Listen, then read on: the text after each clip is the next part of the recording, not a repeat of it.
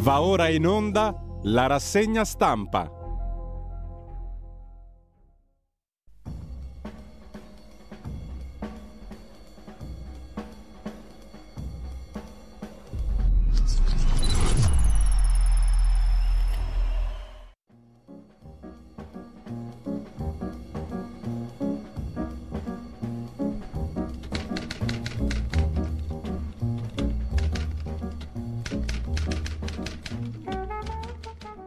Radio Libertà di nuovo in onda, diamo subito la linea per la rassegna stampa a Giulio Cainarca. Grazie a Federico Borsari in regia, un cordialissimo saluto a tutte le ascoltatrici e a tutti gli ascoltatori. Sono le 7.31 e martedì 27 giugno. Questa mattina tocca iniziare con una notizia purtroppo luttuosa. È venuto a mancare una persona che conoscerete in molti, Paolo Zara. Da tanti anni collaborava con noi per la rubrica Folk Country Club che andava in onda, va in onda, andrà in onda credo ancora la puntata che aveva appena registrato per domenica prossima dalle 22 alle 23. Il nostro amico Paolo, che è il simbolo di tanti che hanno fatto e fanno questa radio, che vive di tantissimi contributi esterni, eh, è venuto appunto a mancare, ce l'hanno comunicato mm, i figli. Il funerale sarà giovedì alle 11, poi saremo più precisi sul, sul luogo. Lo lo ricorderanno in tanti e lo ricordiamo con grande affetto anche tutti noi. Mm, Paolo Zara. Domenica comunque credo possiate sentire la puntata che era già in eh, programmazione dalle 22 alle 23. Folk Country Club proponeva oltre al country e al folk tanta musica popolare da tutto il mondo. Ciao Paolo. E detta, data questa brutta notizia, andiamo come al solito alla prima pagina dell'agenzia ANSA di stamani L'apertura ancora sulla guerra in Ucraina e Putin, i nostri sono rimasti fedeli, non hanno spaccato il paese, la rivolta sarebbe stata soffocata comunque, ha detto il presidente russo. Domani il discorso di Lukashenko. Prigozhin resta sotto inchiesta, avvistato a Minsk. Eh, Biden ha invitato Giorgia Meloni alla Casa Bianca in luglio. Per la bomba nella caserma Fossano, Alfredo Cospito condannato a 23 anni, ricalcolata la pena, il procuratore generale voleva l'ergastolo, ma sottolinea Cospito non c'è nessuna prova contro di noi, poi vedremo qualche articolo su questa storia. Giorgia Meloni ha detto stop al lassismo sulla droga, dire che ci sono droghe che possono essere usate è un inganno, fanno male tutte senza distinzioni. Il ministro Valditara, ci sarà un ripensamento sul voto di condotta per in generale per il voto di condotta non bastano gli ispettori, interverremo anche su questo tema. Ci sono un paio di interviste sui quotidiani che poi vedremo. Auto esplosa a Napoli, è morta la ricercatrice del CNR, Maria Vittoria Prati, 66 anni, era a bordo dell'auto sperimentale e le sue condizioni erano apparse da subito gravissime. E poi sempre dall'ANSA in prima pagina nel 2022 sono stati minacciati 326 sindaci e peraltro il dato più basso in dieci anni. L'incendio e l'intimidazione più frequente, la Sicilia è la regione più colpita. Le novità per quanto riguarda i palinsesti RAI, report la domenica su RAI 3, Monica Maggioni condurrà in mezz'ora. Serena Bortone, quella de, di quel ramo del lago di Garda, prenderà il posto di Gramellini il sabato sera. Ancora incidente a Roma, il Jeep ha detto che il SUV andava a 124 km all'ora, la vettura guidata da Matteo Di Pietro avrebbe raggiunto tale velocità subito prima dell'impatto, in soli 14 secondi. Gli amici avevano chiesto di rallentare, poi l'incidente è la morte del bambino di 5 anni. In Grecia Mitsotakis, centrodestra, giurato da Premier davanti al Pope, anzi al Metropolita. Nuovo PNRR per Francia e Malta, questa è la notizia che riguarda il via libera di Bruxelles al piano della Francia, un nuovo PNRR per la Francia e per Malta. Per la Francia rappresenta quasi 40 miliardi di euro di sovvenzioni rispetto a 39,4 di prima e copre 24 riforme e 73 investimenti. Il MES alza la protezione dei cittadini dell'Eurozona, fa sapere la Commissione europea. Il MES verso il rinvio, si vedrà in Italia, e poi un turista che sfregia il Colosseo, rischia il carcere e la maximulta. Un atto gravissimo, ha detto il ministro San Giuliano, è un segno di grande inciviltà. Il turista aveva scritto, o cercato di scrivere, il nome dell'amorosa sul Colosseo. Il Molise va a centrodestra, Roberti e poi alla maturità col cellulare sorpreso bocciato a Sulmona. Sant'Anché tira dritto, come si suol dire, dimettermi, ma perché? La ministra ha risposto ai giornalisti sulla questione, risponderò su tutto, sono 23 anni che faccio politica, la maggioranza è compatta.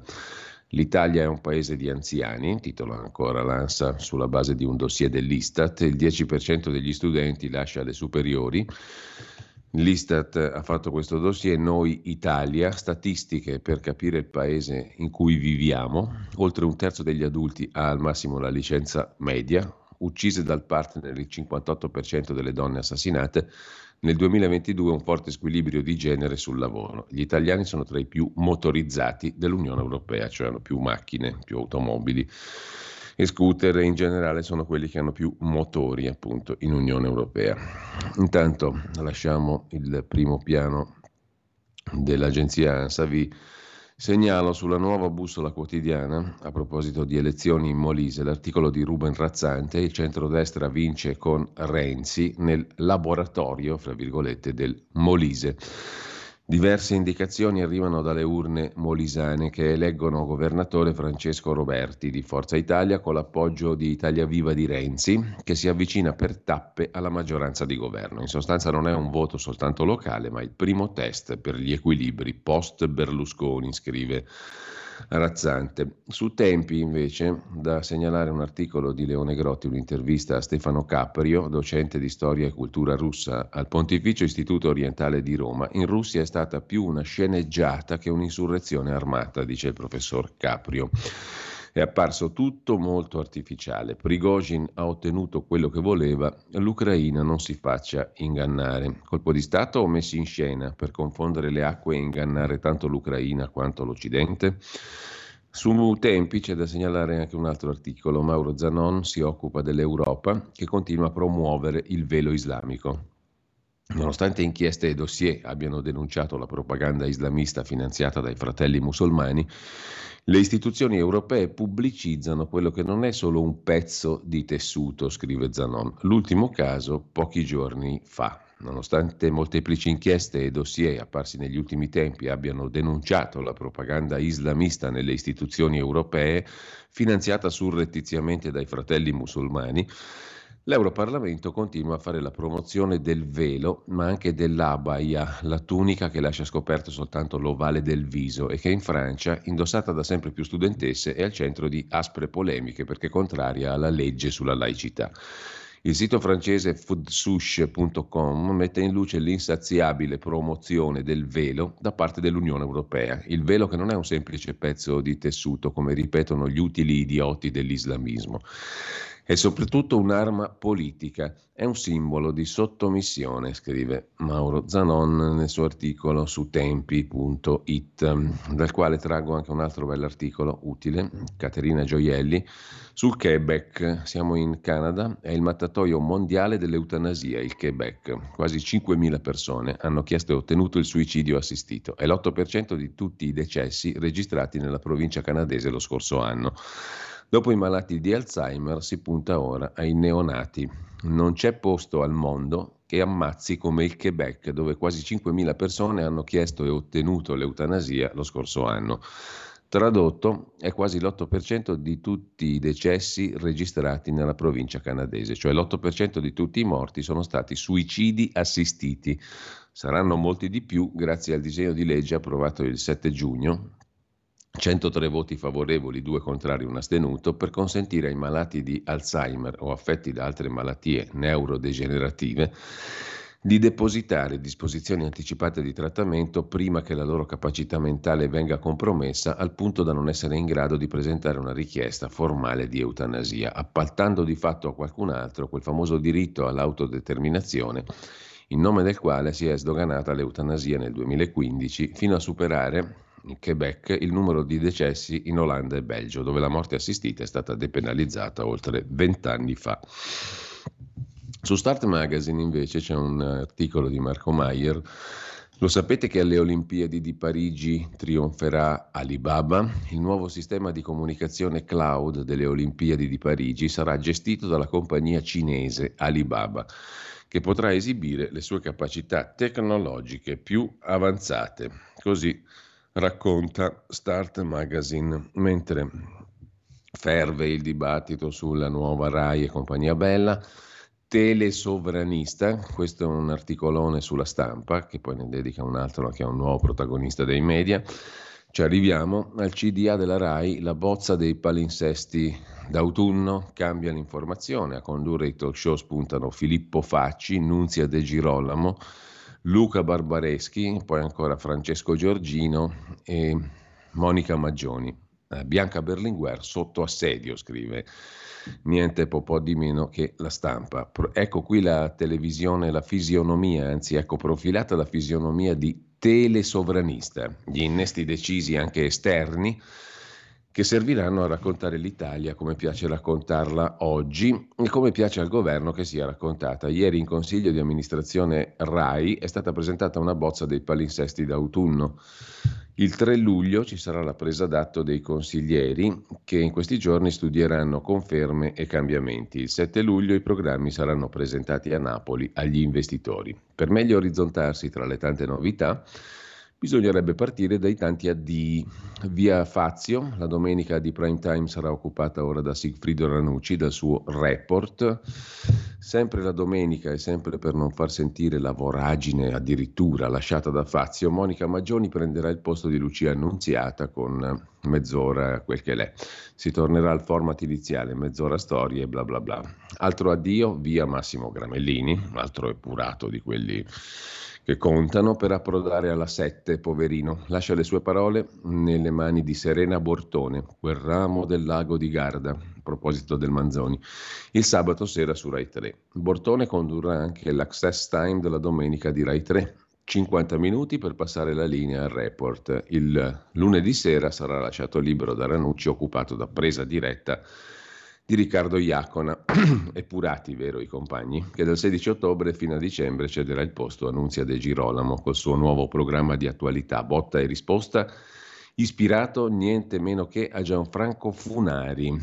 Ad occupare lo spazio pomeridiano che fu della Bortone, Caterina Balivo con uno show sulle eccellenze italiche. Nessuna risposta è stata data ai consiglieri che in CDA si chiedevano il perché di un cambio di rotta così brusco. E dopo mesi di indiscrezioni, Arriva in palinsesto Pino Insegno, che dal 18 settembre al 22 dicembre recupera un programma, Mercante in Fiera, che fu un flop 17 anni fa, un quiz basato sull'omonimo gioco di carte, che mise in ginocchio Italia 1, che Insegno conduceva a quell'epoca, una prova generale prima di spostarsi da gennaio 2024 alla guida dell'eredità, al posto di Flavio Insinna. Confermata l'indiscrezione di Roberto Inciocchi in arrivo da Sky, a condurre Agorà. Monica Giandotti a sua volta lascia Agorà per un programma su Rai 2, poster. Francesco Giorgino torna in seconda serata su Rai 1, condurrà il nuovo programma dal titolo XXI secolo, approfondimento. Luisella Costamagna, tango, dopo aver vinto Ballando con le stelle, seconda serata di Rai 2 il lunedì. Poi Luca Barbareschi rimette in pista In barba a tutto del 2021. In quel caso due consiglieri del CDA chiesero che la trasmissione fosse bloccata. Enrico Ruggeri avrà un programma su Rai 2 di musica e poi Rebus, il programma condotto da Giorgio Zanchini per il daytime di Rai 3, affiancato da Alessandro Giuli, presidente del Museo Maxi, Marcello Veneziani e Giordano Bruno Guerri. Si dice, ma i nomi non appaiono nero su bianco. In CDA su questi nomi è intervenuta la presidente Soldi. Altro mistero, la striscia quotidiana di 5 minuti, i fatti del giorno, dalle 12.55 anticipa il TG2 quasi certo che sarà affidata a Filippo Facci. Ieri si è molto parlato del caso di Bianca Berlinguer, si diceva che la giornalista si sentisse sotto assedio, poco tutelata dall'azienda che ha controprogrammato in casa carta bianca con trasmissioni che pescano tra il suo pubblico, le assicurazioni della dirigenza contano poco, bla bla bla bla bla. In Rai a proposito del programma di Berlinguer si dice che le foglie di fico non vengono tolte ma si costruisce un vuoto aziendale intorno. Molto appassionante la questione. Subito dopo la stampa presenta un articolone su Angelucci, destra di carta, l'imprenditore Antonio Angelucci che guida il polo editoriale vicino al centrodestra. il quarto potere del re delle cliniche e deputato leghista, così vuol conquistare i lettori dell'area di centrodestra. Libero sarà più vicino a Giorgia Meloni, il giornale guarderà i moderati di Forza Italia e Terzo Polo. Citizen Angelucci scrive in retroscena Ilario Lombardo oggi sulla stampa. La trama del nuovo quarto potere della destra italiana è già scritta un magnate che guarda cadere la neve dentro la palla di vetro mentre ricorda l'infanzia a Sainte-Marie, paesino dove è nato nel 1944, un presepe abruzzese di mille abitanti, Sante Marie per essere precisi. Da lì è partita l'ascesa di Antonio Angelucci, detto Tonino, portantino d'ospedale, sindacalista, imprenditore della sanità, un po' di guai con la giustizia, quindi l'elezione in Parlamento e i giornali compra e vende, crea un polo locale nazionale, diversifica per un po' di tempo, sinistra, destra, quotidiani in centro Italia, perché i giornali servono a sussurrare ai poteri, se a loro volta questi servono al business. Un perfetto esempio di editore impuro che oggi con il figlio Giampaolo ha in mano la principale concentrazione della stampa di destra, Il Tempo, storica testata romana, sede a 30 secondi a piedi da Palazzo Chigi, Libero, foglio corsaro, fondato da Vittorio Feltri, adesso da pochi giorni anche Il Giornale, di proprietà per oltre 30 anni di Berlusconi. Di questo si parla qui, una holding mediatica che continua a credere nel potere della carta, in brand che restano arrotolati sotto il braccio delle dell'elettore sovranista, leghista, postfascista, conservatore, liberista, populista, con tendenze Novax, moderato, eternamente berlusconiano. Sono tante le dimensioni del centro-destra italiano, oggi a trazione Meloni, orfano di Berlusconi. Gli Angelucci hanno in mente di soddisfare questi elettori tipo, con tre giornali, con una geografia precisa, uno più trasversale radicato nel Lazio, dove il re delle cliniche ha il suo regno, il tempo, un altro libero con una spinta verso le ragioni della Premier Meloni, infine il giornale che l'editore vorrebbe dedicato alla vasta zona di interesse che va da Forza Italia a Terzo Polo, Lega, versione nord. La borghesia lombarda, l'oggetto del desiderio, il sogno, soffiare lettori al Corriere della Sera. Alessandro Sallusti Dopo due anni lascia libero, torna a Il Giornale assieme a Feltri come editorialista a libero, salvo smentite, dovrebbe tornare Mario Secchi, già direttore del Tempo, poi dell'Agi e capo ufficio stampa di Giorgia Meloni a Palazzo Chigi, finito in rotta con le fedelissime di Giorgia Meloni. Un incesto politico-giornalistico che in altre democrazie aprirebbe qualche interrogativo. Basta mettere in fila i protagonisti. Un editore che è deputato della Lega chiama per dirigere uno dei suoi quotidiani il portavoce della Presidente del Consiglio in passato candidato Secchi per il partito di Mario Monti e richiama per l'altro giornale un suo storico direttore, Feltri, che nel frattempo è diventato consigliere regionale per Fratelli d'Italia. In Italia niente di strano, è il paese delle gazzette risorgimentali, dei giornali di partito, dei giornali diretti oggi da un senatore in carica, Matteo Renzi, leader di Italia Viva. Il giornale è il riformista. Fino al 19 anche questo era di proprietà di Angelucci. Angelucci è parlamentare di lungo corso di pochissime presenze, un tempo simpatizzante di AN, si fa eleggere prima con Berlusconi e poi nel 22 con Salvini. I leghisti se lo vedono apparire in lista senza saperne nulla. Al compleanno per i 50 anni di Salvini, l'imprenditore appare sorridente accanto a Berlusconi. Sono i giorni in cui si sta finalizzando l'acquisto de Il Giornale. Nicola Porro fa un video, è vice direttore del giornale Porro, il punto in comune è sempre lo stesso. Denis Verdini, grande amico di Angelucci, oggi agli arresti domiciliari, ex senatore, ex braccio destro del fondatore di Forza Italia, papà della fidanzata di Salvini, anche lui con un passato Verdini non felicissimo di editore. Come con i giornali, Angelucci fa i conti con i partiti, diversifica, sta nella Lega ma non vuole grane con la Premier di Fratelli d'Italia mette alla guida di Libero un direttore che Salvini non gradisce. L'uomo non ama sentirsi dire no. Dentro Forza Italia si racconta una storia, conclude la stampa. È il 2018, si stanno componendo le liste per le elezioni. Angelucci, che è deputato azzurro già da dieci anni, ha voglia di ricandidarsi per la terza volta, ma Licia Ronzulli, al tempo ascoltatissima da Berlusconi, non ne vuol più sapere di quell'amico di Verdini. I voti sono in calo, gli spazi saranno ristretti, ci sono altre bocche da sfamare. Tonino Angelucci cerca Berlusconi, fatica a trovarlo. Il telefono non era più nelle mani del padre padrone del partito. Gli rispondono: Le passiamo l'onorevole Ronzulli. E Angelucci risponde: No, grazie, non parlo con le infermiere. Finisce che l'imprenditore riesce a parlare con Berlusconi, pare grazie a Gianni Letta, e viene eletto in Parlamento. Cinque anni dopo cambia partito, passa alla Lega, ma resta in famiglia, nel centrodestra. Nell'improvvisa campagna elettorale dell'estate scorsa spunta anche il figlio, Giampaolo Meloni, in crescita da mesi, è data per vincitrice, c'è spazio per diversificare le candidature. Gli Angelucci ci provano, l'idea è infilare il rampollo nelle liste di Fratelli d'Italia, ma è Giorgia Meloni a quanto pare a frenare. Mo non possiamo avere il papà eletto in un partito e il figlio in un altro. Così si conclude l'articolo della stampa sugli Angelucci destra di carta. A proposito invece di anticipazione, poi vediamo velocemente le prime pagine e poi con noi avremo alle 8.30 per un focus anche sulle cose di Russia eh, Gianluca Savoini che abbiamo già ospitato diverse volte dopo la sua vicenda giudiziario-politica. In ogni caso, prima vi segnalo un articolo sugli statigenerali.com a proposito di un mostro che calcola anche ciò che l'uomo non capisce. L'articolo di Caterina Zeppo-Ruzinska, a proposito di Russia, la vita moderna è strettamente legata ai computer, la tecnologia classica ha già raggiunto i suoi limiti e gli scienziati sono alla ricerca di nuove direzioni che possono dare una svolta rivoluzionaria all'informatica. Si parla qui del computer quantistico, molto più efficiente di qualsiasi cosa sia stata creata finora, un computer così complesso che è difficile capirlo perché non usa più il sistema binario dove ci sono lunghissime serie di 0 e di 1 che compongono le sequenze, ma il sistema quantistico che è tridimensionale.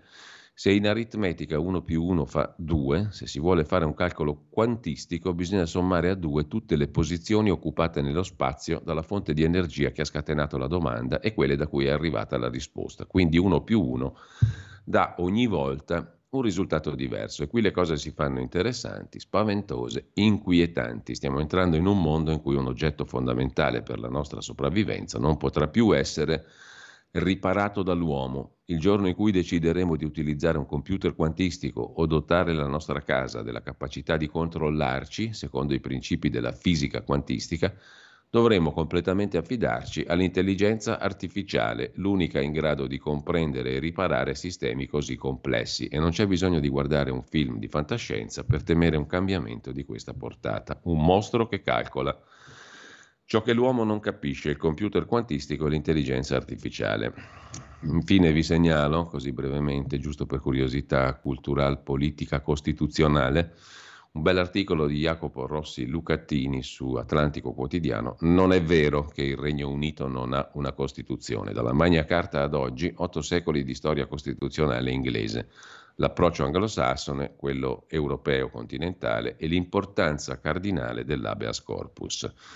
Bell'articolo anche su Italia Oggi, sulla Danimarca, piccolo piccolissimo paese, non è vero che bisogna essere grandi per essere al top e qui infatti l'economia è al top Scendono gli Stati Uniti, la Danimarca si conferma al primo posto della classifica della competitività mondiale fatta dall'Institute for Management Development, l'IMD, tra le più importanti business school del mondo che ogni anno dalla Svizzera stila la graduatoria della competitività economica. L'Unione Europea avanza senza Francia e Germania. Ti aspetti gli Stati Uniti oppure la Cina e invece l'economia più competitiva al mondo è quella della Danimarca, secondo l'IMD. Lasciamo con questo appunto anche Italia Oggi, andiamo a vedere le prime pagine dei quotidiani. Avvenire apre con la lotta di potere a Mosca, è il titolo d'apertura, dopo le vicende Putin-Prigozhin, il discorso di Putin alla nazione e poi il Consiglio d'Europa che chiede di porre fine agli accordi con la Libia L'Italia deve smettere di mettere in pericolo vita e sicurezza dei migranti facilitandone l'intercettazione e il ritorno in Libia dove subiscono violazioni dei diritti umani. L'ha detto la commissaria per i diritti umani del Consiglio d'Europa, Dunia Mihatovic. Poi Meloni contro la droga, lotta senza quartiere. Le croci sulle vette delle montagne sono segni di fede, il CAI, la politica e il sentire diffuso dopo la notizia dell'abolizione mm, delle croci. Corriere della Sera apre con Putin che ritorna, non ci spaccherete, avrei soffocato la rivolta, tra la Wagner ci sono tra i Wagner ci sono anche patrioti. Prigozhin ha detto non era un golpe, gli Stati Uniti fanno sapere, noi non siamo coinvolti. È una guerra tra bande, dice il sottosegretario Fazzolari, governo italiano. Poi sulla droga Meloni contestata, non mi fermo, basta lassismo. I giudici ricalcolano la pena a cospito, niente ergastolo, 23 anni. Poi c'è la foto in prima pagina sul Corriere della Sera del tizio che ha cercato di incidere sul Colosseo il nome della fidanzata. Rischia fino a 5 anni di carcere, 15.000 euro di multa il ragazzo che con una chiave ha sfregiato il muro del Colosseo. È stato ripreso mentre incideva il suo nome e quello della fidanzata. Lo sdegno del ministro San Giuliano va trovato e punito. Rischia appunto il carcere. Dal Corriere della Sera passiamo al fatto quotidiano di Marco Travaglio. L'apertura è sulla vicenda Santanchè, conti e bugie, dieci punti che Santanchè deve spiegare giovedì alla Camera, le domande del fatto quotidiano sullo scandalo Visibilia, i debiti con il fisco, i conti truccati, la cassa integrazione Covid, il manager pagato dal Senato, la russa double fase ai TFR dei dipendenti. Mentre eh, tra gli altri titoli Putin che in tv smonta la brigata Wagner e Prigozhin che delude i fan italiani. In un breve discorso Putin intima ai mercenari di arruolarsi o di riparare in Bielorussia, mentre Prigozhin sostiene che il suo non era un golpe ma soltanto una protesta. Il ministro Crosetto dice di ignorare il caso Santanché, scrive il fatto la frase sopra la testata. Poi accusa pezzi di istituzioni e giornalisti e minaccia dossier per tutti. Crosetto crede di essere in Sud America, scrive il Fatto Quotidiano. Il testamento di Berlusconi a Bogotà, eredità del Bunga Bunga, il lascito a Dinunzio, scrive ancora il Fatto in prima pagina, per saperne qualcosa di più, pagina 4 il lascito scritto all'amico Marco Dinunzio. Nel 2021 Silvio avrebbe donato ville caraibiche, barche e 2% di Fininvest all'uomo delle liste civetta di Forza Italia. Vedremo. Intanto, sempre dal fatto in prima pagina, Meloni ha cacciato il portasilenzi secchi in tre mesi, un bilancio deprimente quello per il neodirettore di Libero, in pectore. Giorgia Meloni caccia Mario Secchi, il porta silenzi è durato tre mesi, malgrado il suo ego smisurato è andata malissimo, isolato e impacciato, di lui si ricorderà solo la farsa di Cutro. Adesso si consola con la direzione di Libero. Un tappabuchi telefonava ai colleghi dell'Agi per cambiare titoli e foto, ricorda il Fatto Quotidiano. Sempre dal Fatto Quotidiano i cementificatori di Milano, Parco e Maxi Piramide, logistica e resistenza, scrive il fatto in prima pagina, il, l'articolo sulla questione del, del, Parco Sud, in particolare le speculazioni edilizie a Milano, a pagina 14 del fatto di oggi. Un regalo da 15 milioni per stravolgere il Parco Sud. Acno Group, multinazionale della logistica, ha presentato un progetto per costruire un grande business park su 645.000 metri quadrati di aree agricole nel Parco Sud Milano. In cambio ha promesso 15 milioni di euro ai comuni interessati all'ente parco da destinare alla realizzazione di opere di riqualificazione ambientale. E infine, sempre dalla prima pagina del fatto, qualche riga del commento di Marco Travaglio dedicato a Matteo Renzi, il cheerleader il povero metto, scrive Marco Travaglio, che è passato in nove anni dal 40,8 al 2%, ha partorito con comprensibili sforzi un pensierino, ha detto ieri Renzi. Chiederemo in commissione di vigilanza di sapere se chi va in tv a difendere Putin, personaggi alla Orsini Travaglio, sono mai stati pagati da carta bianca dalle altre trasmissioni del servizio pubblico. Se l'invasore deve essere difeso dagli invasati, va bene, ma non con i nostri soldi. A parte il fatto, scrive Travaglio, che nella lingua italiana, non sappiamo in quella saudita, a un soggetto singolare chi va in tv non dovrebbe seguire un verbo al plurale, sono mai stati pagati, e che nelle democrazie è buon uso retribuire chi lavora, non sappiamo in Arabia Saudita, Né io né Orsini abbiamo mai difeso Putin. Se però il tappino volesse dedicarsi a un cheerleader di Putin, gli suggeriamo un certo MR. Sotto il suo governo la dipendenza italiana dal gas della Russia aumentò a dismisura, eccetera, eccetera. Povero Renzi. Ce l'ha travaglio con lui oggi. Dal fatto però passiamo al giornale, apertura del giornale dedicata alla Meloni antidroga e poi la Russia dal caos alla farsa. Prigozhin dice che non era un golpe, poi vedremo l'articolo di Gian Michele Sin. Un aiutino a cospito, per lui niente ergastolo, e poi effetto della riforma Cartabia via ai pignoramenti più facili. Questa questione la affronta Felice Manti, una rivoluzione nella riscossione delle tasse in Molise il trionfo del centrodestra, Tajani lo dedica a Berlusconi. Tanto vediamo però l'articolo di Gian Michalesini in primo piano dopo la pausa musicale. Primo brano musicale preparato per noi oggi da Federico Borsari, grazie.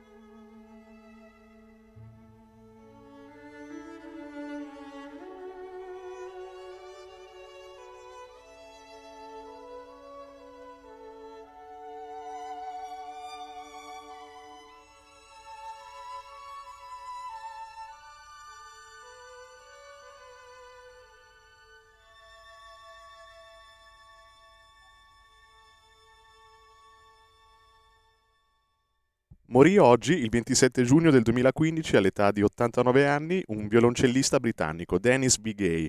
Qui lo abbiamo ascoltato in, in uno string quartet numero 2 in re maggiore di Alexander Borodin. E ridiamo subito la linea a Giulio Cainarca. Grazie Federico, eravamo a pagina 2 del giornale con il pezzo di Gian Michele Sin, pronto a risorgere o condannato a scomparire? Il mistero Prigozhin è ancora lontano dall'essere risolto, scrive Michele Sin, e lo dimostrano gli opposti effetti generati dalle notizie sulla mancata chiusura delle indagini su Prigozhin e poi in serata da un clamoroso audio di 11 minuti diffuso dallo stesso Prigozhin in cui il leader dei mercenari rilancia buona parte delle accuse ai vertici del Ministero della Difesa e spiega di aver lanciato la marcia su Mosca per protestare contro lo scioglimento delle sue milizie. Non è stato un golpe, ma una marcia per la giustizia, dice Prigogine, aggiungendo che la mossa non serviva a prendere il potere e rovesciare il governo, ma a denunciare la cattiva conduzione delle operazioni militari in Ucraina e soprattutto a preservare le attività della brigata Wagner condannata a cadere vittima degli intrighi di un Ministero della Difesa pronto a integrarla nell'esercito dal primo luglio.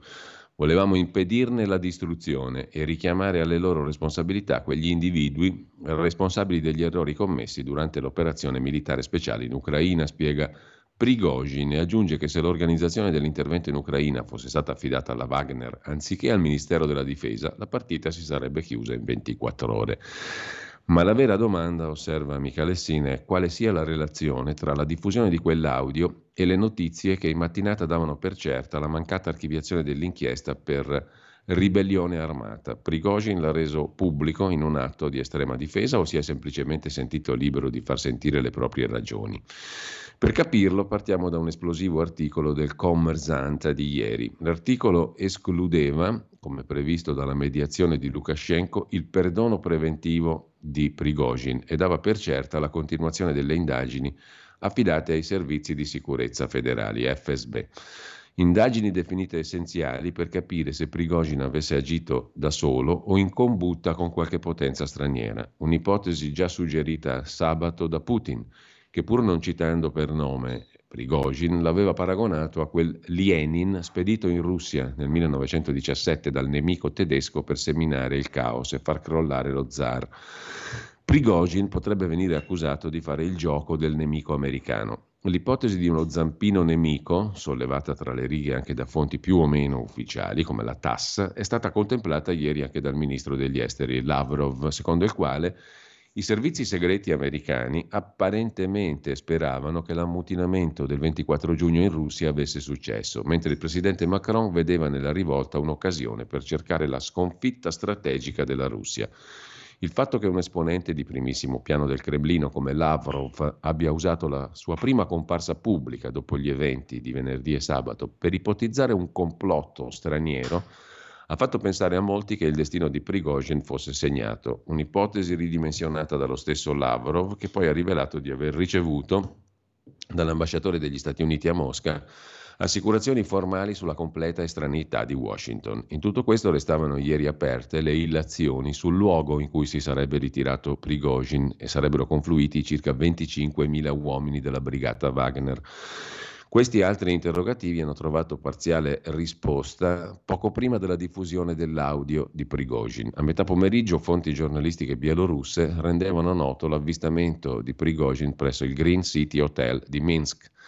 Quasi contemporaneamente un canale Telegram della Wagner pubblicava un post intitolato Riguardo al ridispiegamento della Wagner. Nel post si vede una cartina sormontata da una freccia rossa che partendo da Bakhmut gira alle spalle di Kharkiv, entra in territorio russo e si posiziona nei territori bielorussi a nord di Kiev. Insomma, sia la cartina sia il presunto avvistamento di Prigozhin fanno capire che alla fine l'accordo, sottoscritto con la mediazione del presidente bielorusso Lukashenko, verrebbe rispettato trasformando la Bielorussia nel nuovo territorio operativo della compagnia militare privata e del suo capo. La scottante questione Wagner-Prigozhin sarebbe stata risolta insomma trasferendola dalla scacchiera di Putin a quella del bielorusso Lukashenko.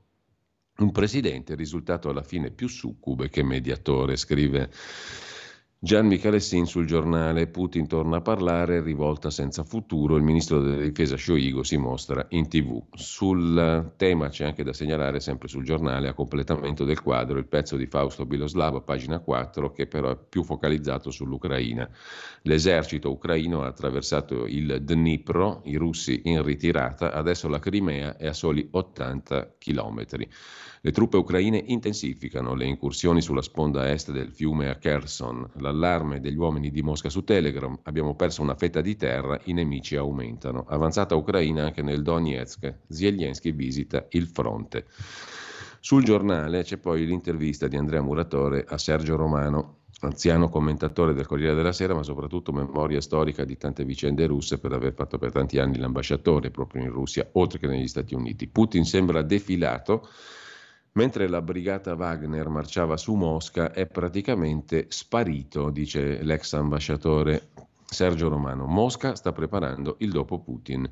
Il futuro del potere in Russia, il presidente russo non è più un uomo solo al comando, ma le transizioni sono complesse, cambierà il paradigma. Le formazioni mercenarie, armate come un esercito, si affiancano e si contrappongono ai militari regolari. Dopo le mosse di sabato, Prigozhin non è di sicuro una figura fuori dai giochi. Con lui dovremo fare i conti in futuro, prevede Sergio Romano. Con questo lasciamo anche il giornale, facciamo in tempo a dare un'occhiata anche al giorno, quotidiano nazionale, giorno Matti- eh, Nazione e Resto del Carlino che apre con un'intervista al ministro dell'istruzione Valditara, riforma del voto in condotta, ridare autorevolezza ai docenti, più valore al giudizio sul comportamento, alloggi anche per, per gli insegnanti, per i docenti.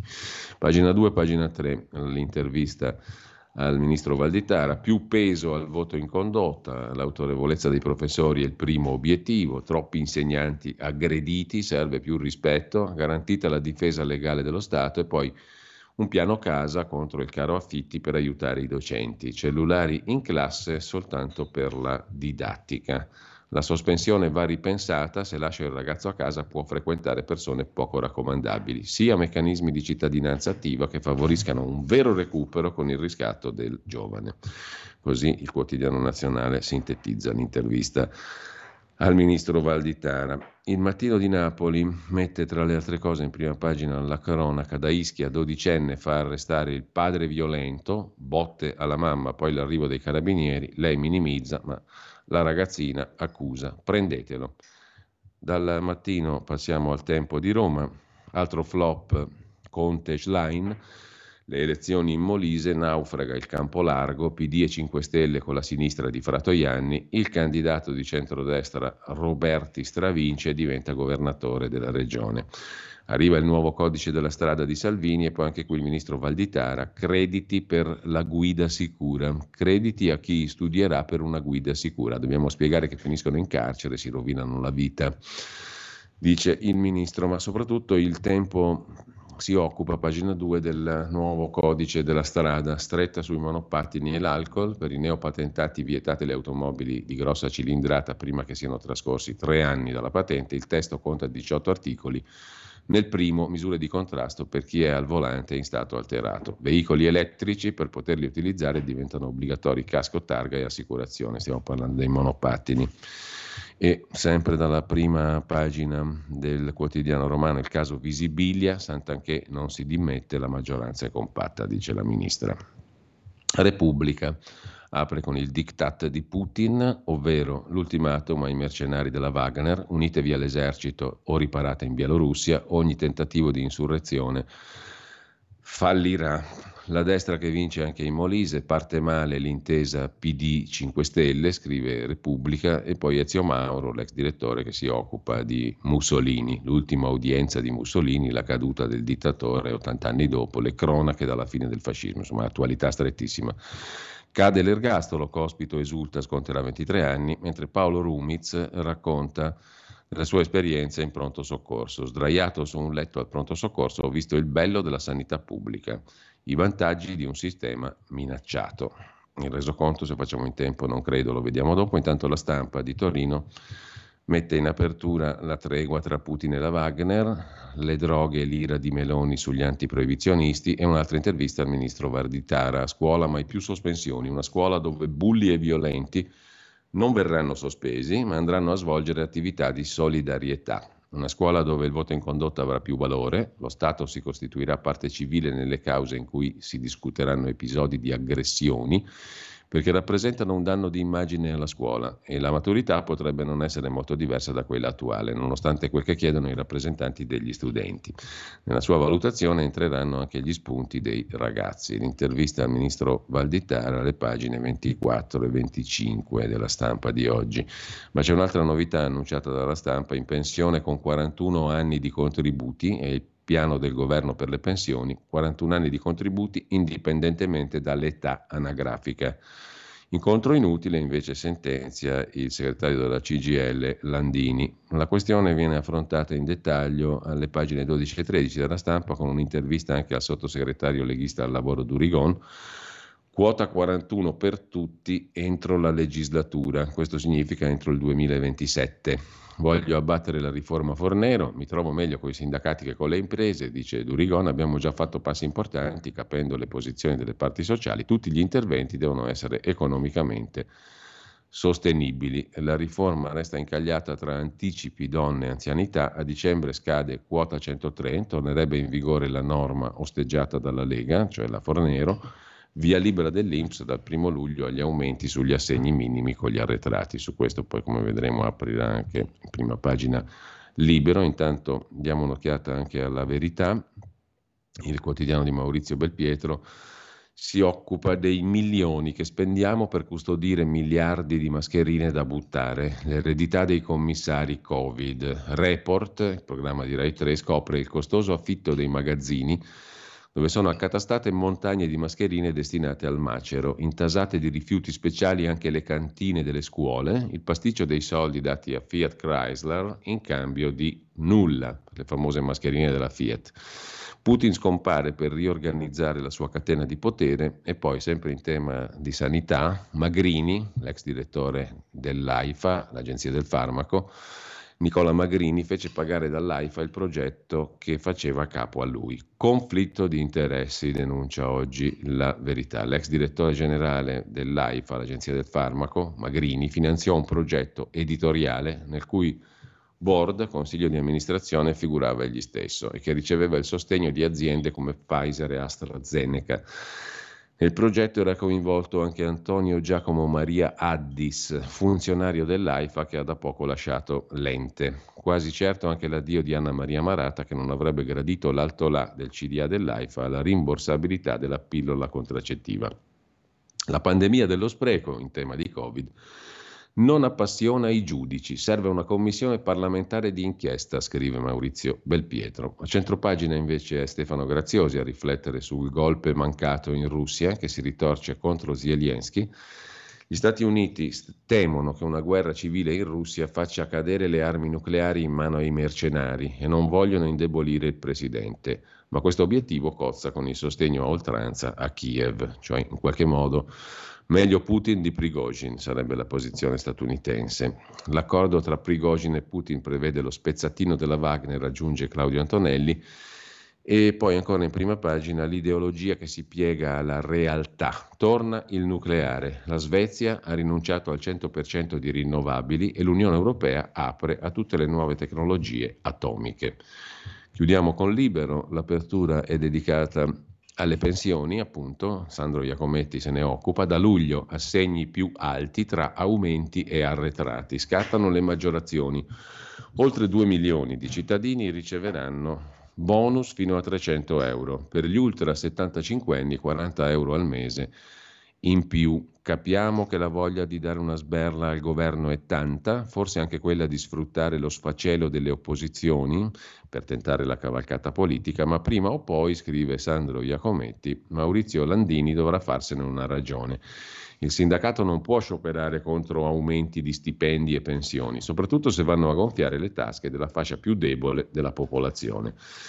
Questo in sintesi eh, ciò che contiene la svolta, o meglio, quella che Libero chiama una svolta, aumenti per le minime, sei mesi di arretrati, il primo luglio arrivano le pensioni più alte, scatta l'ulteriore tranche di incrementi prevista in manovra, per gli importi più bassi rialzi fino a 40 euro al mese, conteggiando il pregresso il bonus sfiora i 300 euro. Le percentuali di rivalutazione. Lo scatto si aggiunge alle rivalutazioni ordinarie, da dicembre le minime sono passate da 525 a 572 euro, per i pensionati ultra 75 anni l'assegno arriva a 600 euro. e scrive Sandro Iacometti, le somme saranno insufficienti, inadeguate a fronteggiare l'inflazione forse anche troppo esigue per, chi, eh, per, consentire a chi sta in difficoltà di tirare un sospiro di sollievo, ma mentre eh, Landini continua a minacciare fuoco e fiamme, le buste paga al di sotto dei 35 mila euro sono cresciute grazie al taglio del cuneo fiscale di importi fino a 100 euro al mese. Ora tocca alle pensioni, non quelle robuste e sostanziose come quelle dei sindacalisti, ma quelle minime che fino a dicembre erano ancorate alla cifra di 525 euro. La prima boccata d'ossigeno è arrivata con la rivalutazione agganciata all'inflazione che le ha portate a 563 euro.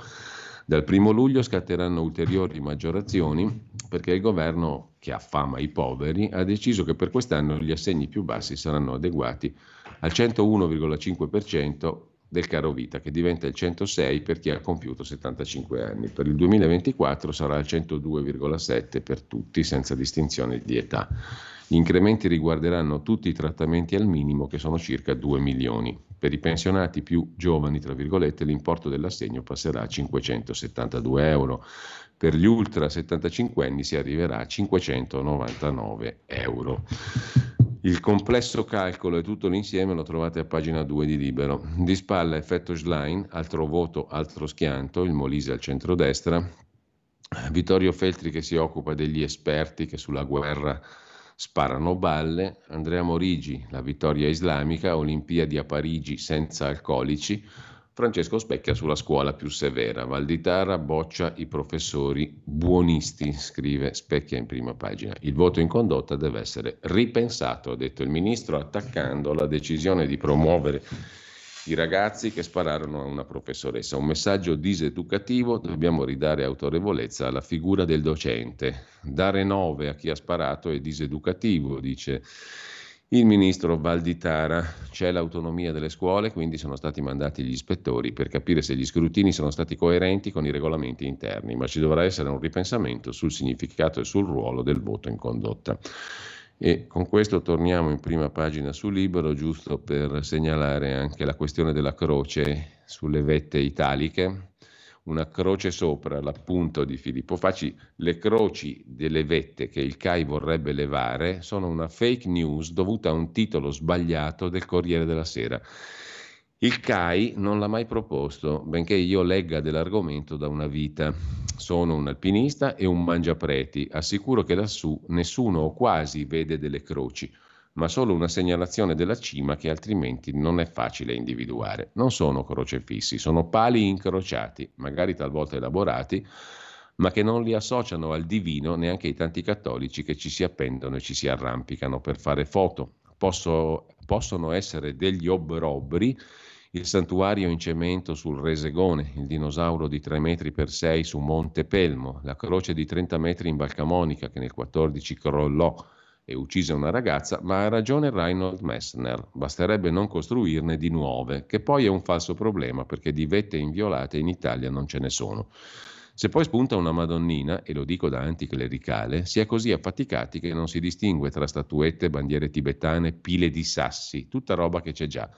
Lassù non si brama un dio, ma un panino. Sui monti più alti spesso non c'è niente, tipo il Monte Bianco, oppure di croci ce ne sono due, come sul Cervino serve per distinguere le vette italiana e svizzera. Insomma, ci sono 327 croci sulle Alpi, 68 sugli Appennini, ma ancora nessuna crociata, scrive Filippo Facci. Con questo andiamo adesso a vedere un attimo anche i, mh, mm, alcuni degli articoli di oggi, ve li segnalo rapidamente, tra sette minuti dovremo poi collegarci alle 8.30 con Gianluca Savoini, vi segnalo su Avvenire Siamo a pagina 5, un viaggio nel cuore malato del Libano, che neanche i libanesi riconoscono più. Una bella pagina curata da Camille Eid, i prezzi esposti ai supermercati in Libano sono indicati solo in dollari, si allarga la forbice sociale tra chi può permettersi di acquistare le merci e chi invece vede polverizzati i propri capitali. 93.000 lire libanesi sono necessarie per un dollaro americano. Dal default finanziario alle pesanti ripercussioni della pandemia Covid, dall'esplosione al porto di Beirut all'immobilismo istituzionale, un mix micidiale che ha sfigurato il volto del paese, un paese allo sbando, il Libano. Invece su Avvenire c'è una notizia che riguarda Milano, avrà il Tribunale dei brevetti Ieri l'annuncio del ministro Tajani. Una buona notizia per l'Italia, un riconoscimento per Milano. Milano sarà la sede della terza sezione del Tribunale europeo dei brevetti con deleghe su farmaceutica, agroalimentare e moda. Anche il sindaco Sala parla di un grande lavoro congiunto e il presidente Fontana simbolo di innovazione. Poi c'è un articolo di Marco Cremonesi dedicato sul Corriere della Sera invece a Salvini, il ponte, i codici, la sintonia con gli alleati e la strategia per risalire del nuovo Salvini che dentro la Lega ha vinto anche il congresso in Veneto. Oggi arriva il codice della strada e primi passi per la società del ponte sullo stretto di Messina. Matteo Salvini è di buon umore, torna in tv, commenta la politica, vince i congressi di partito più spinosi, fa le opere pubbliche con alcune scadenze che non intende far dimenticare. Oggi si riunisce il consiglio d'amministrazione della risorta Ponte sullo Stretto SPA Sempre oggi approda in Consiglio dei Ministri il nuovo codice della strada su cui Salvini ha investito moltissime energie. Il primo luglio entra in vigore il nuovo codice degli appalti, su cui Salvini molto si è speso, fin dai giorni del primo governo Conte, attraverso innumerevoli confronti con sindaci e governatori. Ieri il ministro ha anche ricevuto una delegazione di talent manager e influencer. L'idea è quella di ricevere proposte, arricchire il testo che sarà un disegno di legge, non un decreto, per sottolineare l'apertura ad altri contenuti. Infine, le elezioni in Molise sono vinte, insomma c'è di che raccogliere il seminato, come dice un suo fedelissimo.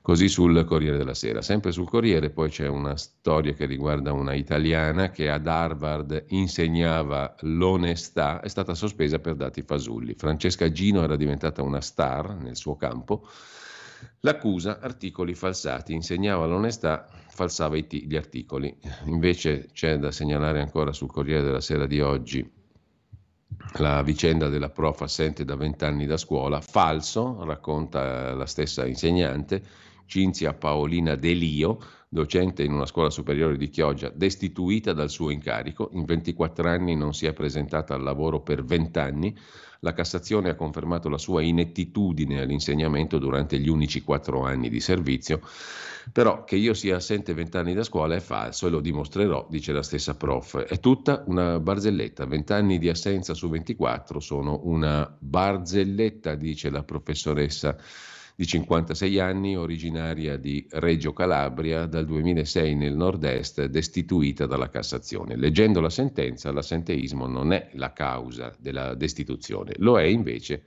l'incapacità didattica. Ciò che è stato scritto è privo di senso, non ho fretta, lento pede, dicevano i latini. Dimostrerò come stanno le cose, vedremo. Intanto andiamo veramente veloci, c'è anche sul Corriere della Sera un'intervista di Elvira Serra a Enoe Bonfanti, che è una signora di 85 anni, nonché da 55 anni moglie di Vittorio Feltri. Mi chiama per cognome, non è maschilista, ha aiutato una prostituta. Il mio regalo per i suoi 80 anni sono io, dice la signora Bonfanti. È un gran borbottone, guarda l'Atalanta in tv al piano di sotto e quando segna mi telefona.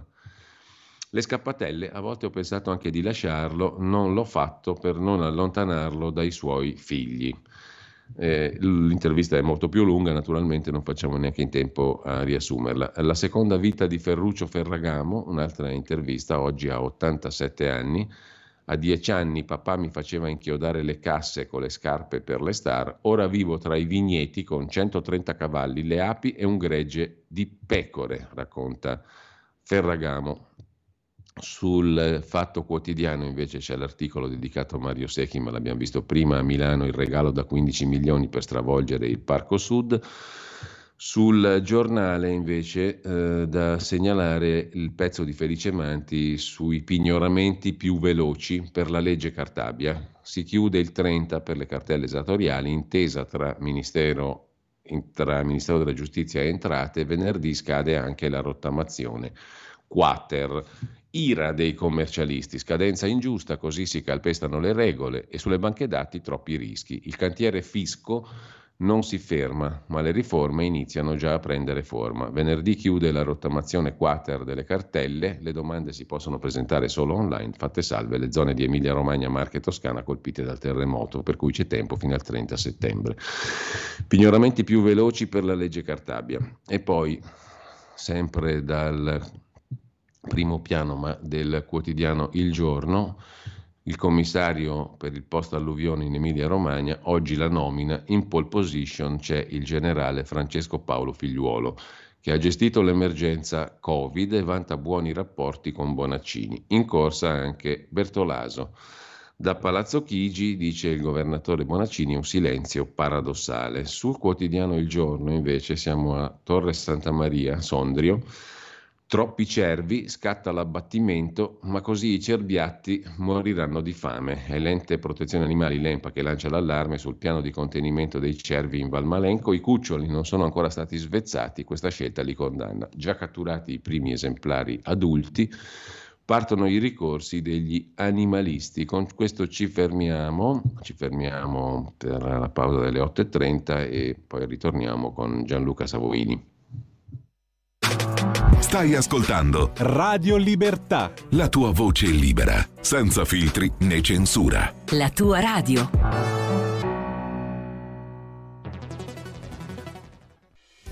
Quotidiano di Sicilia, il quotidiano d'Italia, l'informazione che ribalta i luoghi comuni, una vera visione dei fatti, l'Italia vista da sud. Ogni siciliano che vive in Italia e nel mondo è una risorsa, è protagonista della crescita della nostra nazione dai forza alla crescita della nostra isola, abbonandoti al QDS digitale più archivio a soli 99 euro annui. Quotidiano di Sicilia, il quotidiano d'Italia, una scelta di valore.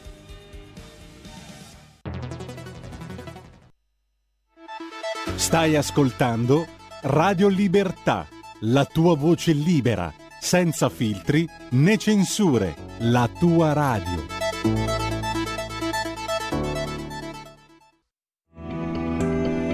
Il meteo.it presenta le previsioni del giorno. L'anticiclone africano Scipione continua a dominare la scena sull'Italia a garanzia di un'altra giornata caratterizzata quasi totalmente dal sole. Al mattino cieli pressoché sereni o al massimo velati da nord a sud, da segnalare solamente degli isolati fenomeni temporaleschi sulle aree alpine orientali, specie su quelle di confine. Nel pomeriggio la situazione non cambierà di molto, anche se qualche temporale potrebbe sconfinare verso i settori di pianura di Triveneto ed Emilia-Romagna. Per ora è tutto da ilmeteo.it, dove il fa la differenza. Dettagli maggiori maggiori sulle vostre località consultando la nostra app. Una buona giornata da Alessandra Tropiano. Avete ascoltato le previsioni del giorno. Ridiamo subito la linea a Giulio Cainarca.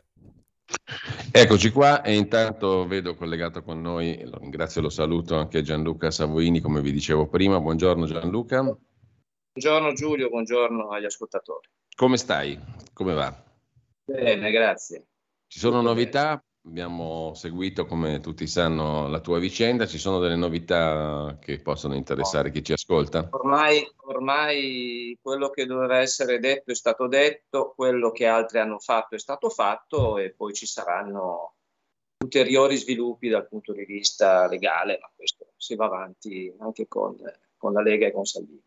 Benissimo, allora intanto noi approfittiamo di te perché sei un conoscitore uh, della Russia ovviamente e anche delle vicende politiche russe e non solo russe, perché in questo momento la Russia è in primo piano, ma per una serie di questioni di carattere più ampiamente geopolitico. No? Allora, che partita si sta giocando secondo te in Russia dalle parti di Putin, Prigozhin? Non sto a riassumere tutto ciò che abbiamo già ampiamente discusso in questi giorni. Oggi abbiamo appena letto stamattina sul giornale un articolo di Gian Michele Sin che faceva un po' il punto, no? parlando anche della longa manus di potenze straniere, in primo luogo degli Stati Uniti, nella vicenda Prigozhin. Tu come la vedi? Che, cosa, che idea ti sei fatto? Beh, mi sono fatto l'idea di Michele Sin eh, dal punto di vista che ci sono state interferenze internazionali.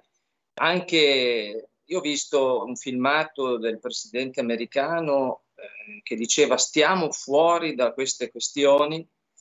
Probabilmente eh, la gallina che canta ha fatto l'uovo, ovviamente. Nel, nel, mentre in cui ci fu il, nel momento in cui si stava svolgendo questo, non so come definirlo, tentato golpe, manifestazione da Wagner, difesa degli interessi di Prigozhin, suoi personali, eh, era stato ufficializzato eh, che dietro questo tentativo c'erano i servizi segreti americani e inglesi. Questo circolava proprio sulle agenzie di stampa russe, tra le più importanti nella giornata di sabato. Come possiamo vederla? Possiamo vederlo eh, credendo, se dobbiamo credere alle fonti ufficiali, quello che ha detto ieri Putin in diretta che, televisiva ieri sera, che c'è stato il tentativo di un tradimento ai danni eh, di tutta la Russia nel momento in cui la Russia è impegnata in uno sforzo bellico. I paragoni che lui ha fatto due giorni fa, quando poi Prigozhin si è fermato con le sue truppe, era quello del 1917. Lenin. Quando Lenin, certo, quando Lenin, finanziato ovviamente col, col treno eh, partito dalla Germania, finanziato da potenze internazionali che avevano tutto l'interesse nel, nel pieno di una guerra mondiale di eh, mettere fuori gioco la Russia, destabilizzandola e creando appunto quello che poi venne fuori, colpo di Stato bolscevico, che portò alla, a Brest-Litovsk, la pace di Brest-Litovsk e la Russia fuori dai giochi della, guerra, della Grande Guerra.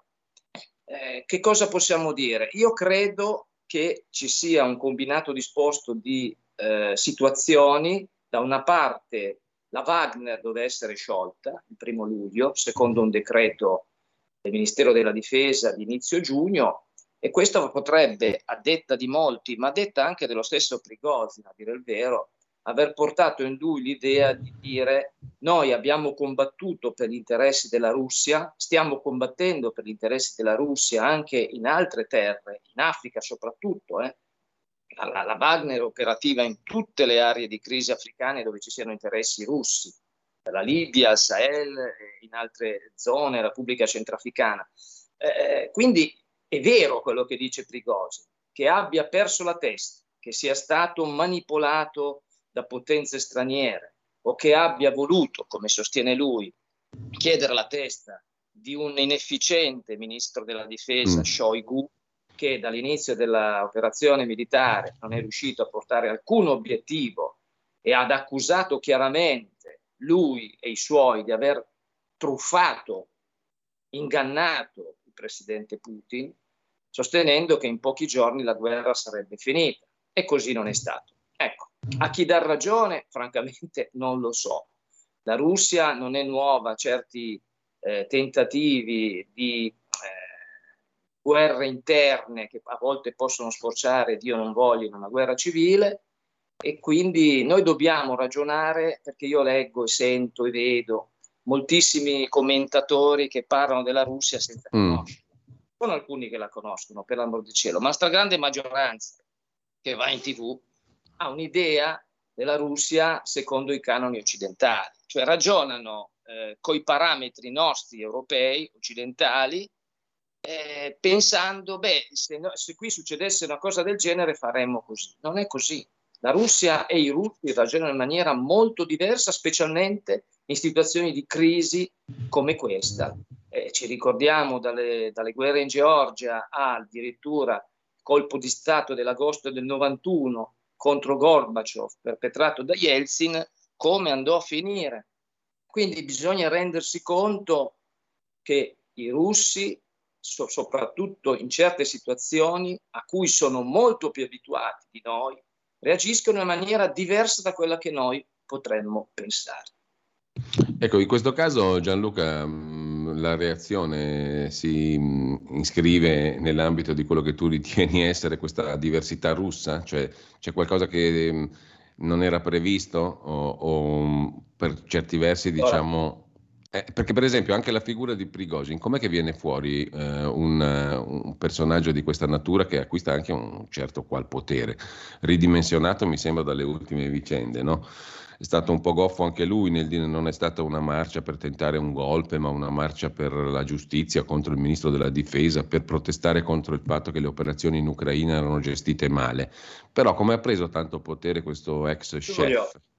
Eh, ha preso tanto potere eh, perché quando tu poi vieni a capo di milizie eh, mercenarie che però sono diversi dai cosiddetti contractors occidentali che, tanto per essere chiari, stanno operando in Ucraina da un sacco di tempo e continuano a arrivarne sempre di più. Quindi, a differenza loro, che quelli sono soldati di ventura, mercenari, chiamiamoli come vuoi, quindi solamente per il soldo, la Wagner non era così, non è così. Wagner ha anche un'ideologia nazionalista filorussa, cioè chi lavora e combatte per la Wagner stipendiato, non dal Ministero di Difesa, ma appunto dalla Wagner medesima e quindi da Prigozhin e sue, dai suoi fondi che ha ricevuto, non si sa bene da chi però li ha ricevuti, perché evidentemente quando adesso hanno sequestrato qualcosa come un miliardo di rubli nel, nel, suo ufficio di San Pietroburgo vuol dire che eh, ovviamente deve pagarli i, i, suoi soldati. E ci sono soldi. Da dove arrivano questo no, non si sa, mm. anche se essere immaginato. Eh, io mi chiedo però, faccio tre domande, faccio tre domande. Se, la, se veramente la Wagner avesse voluto eh, fare un golpe o andare violentemente contro le, le, istituzioni attuali, sicuramente non contro Putin, ma contro una certa cerchia intorno a lui che era considerata corrotta, incapace, eccetera, eccetera, io mi chiedo come mai attualmente i centri di reclutamento della Wagner in Russia sono ancora aperti. Seconda domanda, come mai Lavrov, il ministro degli esteri, mm. ieri ha dichiarato ufficialmente che la Wagner continuerà a operare negli interessi della Russia in Africa, Terzo punto, come mai, se è vero, se non è vero, però ma è vero, c'è stato questo accordo con il presidente della Bielorussia, Lukashenko, mm. che prevede che i distaccamenti della Wagner stiano in Bielorussia. Beh, Lukashenko non è un nemico, Lukashenko. Non è un nemico di Putin, dico Lukashenko. No, è... certo, eh. ha maggior ragione. Allora, a questo punto è un po' un mistero questo della Wagner. Sta diventando un mistero che a meno che non venga chiarito definitivamente da chi di dovere, ovvero da Putin, mm. è difficile, è una matassa ingarbugliata, perché anche ieri lui non ha mai nominato il nome di Prigozhin, non l'ha mai fatto. Mm. Ha parlato di tradimento e ha parlato, sì. attenzione, di diversi, moltissimi membri della Wagner, militari e anche eh, comandanti di battaglioni della Wagner, che hanno rifiutato di seguire questa protesta barra golpe barra manifestazione, insomma non si sa come chiamarla. Quindi vuol dire che anche all'interno della Wagner una grossa fetta, quello che si sa, ha detto beh va bene protestare, siamo d'accordo con Prigozhin, però non al punto di andare a combattere contro altri russi, perché il rischio era che quando tu sei a Tula, cioè sei a meno di 200 km da Mosca, vai avanti, sai che si va allo scontro armato. Quindi russi che ammazzano altri su, russi sarebbe stato un disastro anche a livello di immagine, oltre che a livello interno e tutto. E poi mi chiedo l'ultima domanda, mm. mi faccio, mi faccio a te e agli ascoltatori, per, come ragionamento. Non so se qualcuno può avere questa risposta, io non ce l'ho. Ma visto che si vedeva dall'alto che questa eh, questi 5.000, poi sono stati 5.000, 6.000, non 25.000 eh, di, di, truppe della Wagner, tutte ben allineate su queste autostrade che sono eh, grandi, dritte, lunghe, senza montagne, senza alberi, senza coperture, ma se si voleva, se si era, fosse veramente stato un pericolo per la sicurezza interna, ma cosa ci voleva far alzare i caccia e bombardare? No, io mi chiedo, se veramente fosse stato così, tu alzi gli aerei di bombarli. È finita lì, eh? non è che, che ci vuole molto. Cosa potevano fare contro degli aerei da caccia che andavano sopra? Perché loro avevano l'aperto, stavano andando tranquillamente, senza alcuna resistenza da parte di nessuno, tantomeno i comandi militari, anche qui. I comandi militari hanno ricevuto degli ordini, non li hanno ricevuti. Se li hanno ricevuti e non li hanno attuati, allora erano anche loro ammutinati. Se invece, come io credo, non l'hanno ricevuti. Ma quindi, quindi era... un mistero ancora grosso. Eh, appunto, dico, è un ammutinamento vero, falso, è un gioco delle parti, è un regolamento di conti è... che si capirà in futuro. Qualcuno sostiene anche questo, sia stato, che sia un po' una sorta di, oltre che regolamento di conti, eh, che venga utilizzato proprio per, di, per dire a tutti, vedete, adesso ci sono questi soldati che per noi sono fondamentali, che stanno protestando in maniera molto dura, hanno però dimostrato responsabilità e non sono andati allo scontro con l'esercito regolare, altrimenti sarebbe stata una cosa terrificante. Capiamo anche le ragioni, se ci sono, di, queste, di questo raggruppamento. Mm. Loro no, anche... non hanno mai parlato contro Putin, mai. Ecco, anche, Gianluca, anche il fatto che tu ricordavi prima, Putin ha, diciamo così, paragonato la situazione a quella del 17, no? Lenin spedito in Russia dal nemico tedesco. Eh, sì. E poi Lavrov, eh, il ministro degli esteri, mh, ha, diciamo così, anche mh, dato corpo all'ipotesi dello zampino nemico, tra virgolette, nella vicenda Prigozhin, no? Perché i servizi segreti americani, ha detto Lavrov, apparentemente speravano che l'ammutinamento del 24 giugno in Russia avesse successo. E poi Lavrov ha nominato anche il presidente Macron, il quale vedeva nella rivolta un'occasione, ha detto sempre il ministro degli esteri russo, per cercare la sconfitta strategica della Russia. Queste parole qui avrebbero messo in cattivissima luce Prigozhin, no? dopodiché invece lo stesso Lavrov ha ridimensionato le accuse nei confronti dello stesso Prigozhin e ha rivelato di aver ricevuto dall'ambasciatore degli Stati Uniti a Mosca assicurazioni formali sulla completa estraneità di Washington. Sì e allora cosa ne deduciamo? Allora, è evidente che, allora, innanzitutto che come dicevamo all'inizio, molta gente non capisce la Russia, compreso il presidente francese che dice queste cose. Eh, quale destabilizzazione? La destabilizzazione sarebbe stato un dramma per tutto l'Occidente, per tutto il mondo, se la Russia viene destabilizzata dall'interno.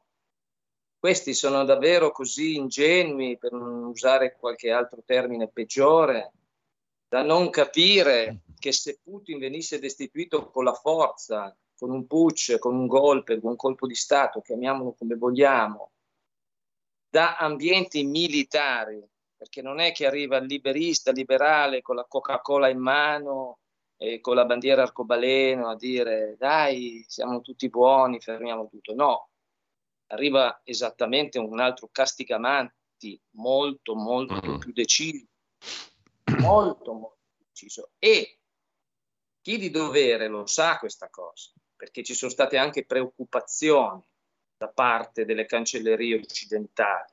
Anche, diciamo, eh, il modo di porsi dello stesso Biden, che è parso molto, molto teso quando ha dichiarato eh, è un fatto interno alla Russia, stiamone fuori e statene fuori tutti, dopo che probabilmente i servizi segreti internazionali e la CIA, eh, l'MI5 inglese, come è stato detto in Russia, hanno avuto una grande parte nel fomentare questa, questa rivolta o questa manifestazione di, di, rabbia da parte dei Prigozhin.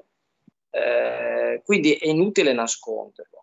Qualcosa, una manina c'è stata occidentale probabilmente poi è sfuggita di mano o forse non è andata come credevano, che comunque io ricordo, ricorderai anche tu Giulio ancora più di me perché tutti i giorni tu fai la rassegna stampa, sono mesi eh, che di tanto in tanto pac, appariva su qualche giornale una dichiarazione buttata così quasi casualmente dagli ambienti anglo-americani in cui si diceva e c'è il rischio che prima o poi ci sia una rivolta interna, dei militari scontenti, dei falchi, del Balabà, della Wagner, di, di Beethoven, insomma, tutte queste cose che eh, dimostravano che molte volte quando vengono buttate queste perle, no? di saggezza, di grandi analisi geopolitiche, in realtà è la stessa manina che le sta creando queste cose e che quindi le sanno che possono capitare perché loro stanno lavorando per farle capitare. Quindi facendo questi discorsi è inevitabile che tutti sapevano, adesso viene fuori che anche Putin sapesse 24 ore prima, ma questo mh, mm, sarà vero, non sarà vero, però queste, mm. bisogna sempre stare attenti alle fonti, da chi vengono dette, perché, per come. Insomma, da parte occidentale sappiamo che ormai c'è un unico uh, diktat, un unico copione da una parte il bene, eh, la santità dell'Ucraina guidata da grandissimo capo militare, pulitissimo, senza, senza macchie, senza peccato, un eroe del mondo e dei valori occidentali che vanno difesi contro la barbarie russa, filosovietica, neonazista, insomma tutto quello che mm. viene detto regolarmente dai think tank importanti che contano che nella maggior parte delle, delle, dei, dei casi sono grandi balle. Ecco, intanto Gianluca, ehm, anche Gian Michele Sin nell'articolo che citavo prima fa notare un'altra cosa in conclusione del suo pezzo di stamani, no? che eh, su un canale Telegram della stessa brigata Wagner è stato, è stato pubblicato un post intitolato Ridispiegamento della Wagner. In estrema sintesi si vede una cartina nella quale in sostanza la brigata Wagner va a posizionarsi nei territori della Bielorussia a nord di Kiev. Eh, insomma, mh, lì è stato avvistato anche lo stesso Prigozhin a Minsk, no? nella capitale bielorussa.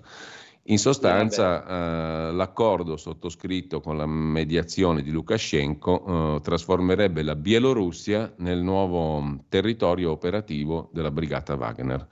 Um, sarebbe una fine abbastanza curiosa per tutta questa vicenda. No? Chi ha macchinato cosa a questo punto diventa un po' più difficile da capire, però quel che è certo è che mm, in, questo, in, questa direzione qui la brigata Wagner non va in un territorio nemico, va in un territorio alleato della Russia e diventa e operativa in un territorio, tra l'altro qualcuno aveva anche fatto notare, non so quanto sia vero, in un territorio dove si controllano meglio anche eventuali movimenti della Polonia, di cui era stata paventata la possibilità di intervenire addirittura militarmente. Ah sì, ma infatti se vogliamo leggerla come un'analisi in questo momento, eh, perché amici in Russia mi dicono che in questa situazione non è ancora finito nulla. Mm. Non crediamo che sia finita questa cosa, andrà avanti ancora per un po' e poi magari darà dei risultati più avanti. Io non credo che Shoigu rimarrà a fare ministro di difesa. Mm. Appunto, questo mi sembra un'altra delle... Il risultato è che comunque, eh, a differenza di quello che altri speravano più che altro, non che pensavano, che valutavano, speravano, a volte si confonde la speranza con la realtà. La realtà parla che in realtà Putin è più forte di prima, per quello che la vedo io, per come la vedo io, perché è riuscito a evitare che questa situazione degenerasse. Prigozhin ha dovuto mettere la coda tra le gambe, non si sa, sì adesso, sì, probabilmente in Bielorussia, lui però ieri nel suo video che ha fatto non ha detto dov'è, e la Wagner soprattutto non è stata eh, disfatta, dismessa, ci sono state mm. condanne dirette, arresti, risulta che ci siano, ed è ancora operativa per il bene della Russia, dove? In Bielorussia, quindi a 100 km dalla capitale, ecco, di, della capitale Kiev, dalla capitale ucraina. Sì. Ecco, questo è il vero risultato. Ed è un risultato a livello eh, bellico positivo per la Russia, non negativo. Poi io la butto lì, la butto lì. Non mi mm. meraviglierebbe se presto la Bielorussia entrasse a far parte della Russia. Non mi meraviglierebbe. Non mi meraviglia affatto che a un certo punto la Russia, la Bielorussia, come ha fatto la Crimea nel 2014, chiede la riunificazione della madrepatria russa, perché sappiamo che poi alla fine la Bielorussia è sempre stata una parte della Russia, poi con la fine dell'Unione Sovietica è successo quello che è successo, come potere ucraino. Per allora, Gianluca, se hai ancora qualche minuto, possiamo magari sentire anche qualche eventuale telefonata, se qualcuno vuole chiamare allo 02 92 94 7222. Ripeto il numero 02 92 94 7222. Per i messaggi WhatsApp il numero eh, il 346 6427 756. Fate i filorussi alla radio, poi votate per le armi all'Ucraina. Questa cosa francamente non mi riguarda perché io no, non voto da nessuna parte, non sono né parlamentare né altro e quindi la cosa mi riguarda veramente poco. Dopodiché, cosa vuol dire filorussi? Si sta parlando... Sì, appunto, mh, mm, più che filorussi qua si, si, cerca di analizzare le cose, mh, mm, ognuno ha i suoi punti di vista e per fortuna che c'è un conoscitore della realtà russa come Gianluca che ci offre un punto di vista in più. Più sono, diciamo così, le angolature e meglio si possono interpretare i fatti. No? Questo è un, è un ABC di tutte le cose. Se tu hai tanti punti di vista, poi te ne fai uno tuo in maniera più ponderata, detto in sintesi. Il tentativo, il tentativo è quello invece di mantenere un eh, appunto, appunto. No? a senso unico, quella di cui parlavo prima. Allora, come mai i servizi segreti non avevano visto nulla? Eh? Spiega, chiede un altro no, ascoltatore che invece elogia il tuo modo di esporre le cose, è l'unico che dà spiegazioni plausibili, Savoini. Qualche analista, Grazie. leggo un altro, un altro, messaggio ancora, in effetti come mai i servizi, un po' quello che dicevi tu, no? cosa ci voleva bombardarli, questi qui se erano un pericolo vero. Eh, certo. Dopodiché c'è un altro ascoltatore che scrive: Qualche analista sostiene che la marcia di Prigozhin sia un espediente per trasferire una parte della Wagner in Bielorussia e attaccare poi l'Ucraina da nord, che era un po' il discorso, è un'estensione del discorso che stavamo facendo prima. Eh, il nocciolo della questione è quest'ultima frase dei Savoini: 100 chilometri da Kiev, sottolinea ancora un altro ascoltatore. E c'è anche una chiamata che sentiamo subito. Poi ti lascio la parola eh, su questi interessanti messaggi. No, no, Due chiamate. Pronto? Una o due? Due chiamate, Pronto? credo. Pronto? Pronto? Pronto, sono in linea? Prego, buongiorno. Pronto? Buongiorno sì, sì, Giulio, la... complimenti per queste trasmissioni, sono veramente eccelse. Volevo dire, eh, e chiedi a Savoini se è d'accordo, che queste situazioni sono il frutto che viene da lontano dei pasticci che sono stati creati a suo tempo nell'Europa dell'Est nazioni spostate, confini manomessi, popoli spostati e qui come un fiume carsico le realtà saltano poi fuori. Guarda, sono molto felice che Biden non abbia telefonato alla Meloni e che il nostro governo non abbia preso posizioni eh, drastiche in questa faccenda, che si sia limitato a contattare i nostri connazionali in Russia e a tranquillizzarli e a dar loro le disposizioni del caso. Punto e basta. Tu cosa ne pensi? Grazie ancora Giulio, ciao. Buona giornata a te, c'è un'altra telefonata, mi pare, la sentiamo subito. Pronto? Pronto? Buongiorno. Ah, buongiorno, scusate, complimenti per la trasmissione, sono Mario D'Arieti. Allora, eh, vedete, purtroppo il governo italiano non è che può fare nient'altro, caro Cainarte e caro Savolini. Il nostro destino è stato deciso quasi 80 anni fa a Yalta con un tratto di penna sulla, sulla carta geografica, no? E quindi noi siamo... Ora noi siamo in un'alleanza. Così a NATO, se tu mi dovevi dire con chi scegli tra la Russia e l'Ucraina, avrei scelto la Russia. Però siccome siamo in questa parte dell'alleanza, siamo nella Nato, cerchiamo di essere un po' con la schiena dritta, nel senso, non il solito paese pizza, spaghetti e mandolini, ritarietta e così cialtronesca all'Alberto Sordi. Allora, siamo in questa, ci dobbiamo stare a schiena dritta, ci dobbiamo confrontare con i nostri alleati ed essere da questa parte. Perché ti ricordo, caro Reinhardt, lei conosce la storia meglio di me, che noi nella prima guerra mondiale eravamo a, a favore della triplice intesa, Austria e Germania erano nostre alleate e l'abbiamo pugnalata alla schiena. Nella seconda guerra mondiale eravamo alleati ai tedeschi e siamo passati dall'altra parte. Nella storia d'Italia non ha mai finito la guerra con cui l'aveva cominciata, con gli alleati che l'avevano cominciata. Io penso che in questo momento il governo italiano sta tenendo una linea, diciamo, coerente, Purtroppo siamo da questa parte e ci dobbiamo stare, non si tratta armi all'Ucraina, non cerchiamo di fare il paese serio, non la solita pizza, spaghetti e mandolino. Tutto qua, grazie. Gianluca, ti lascio subito la parola anche sui messaggi che ho letto eh, prima.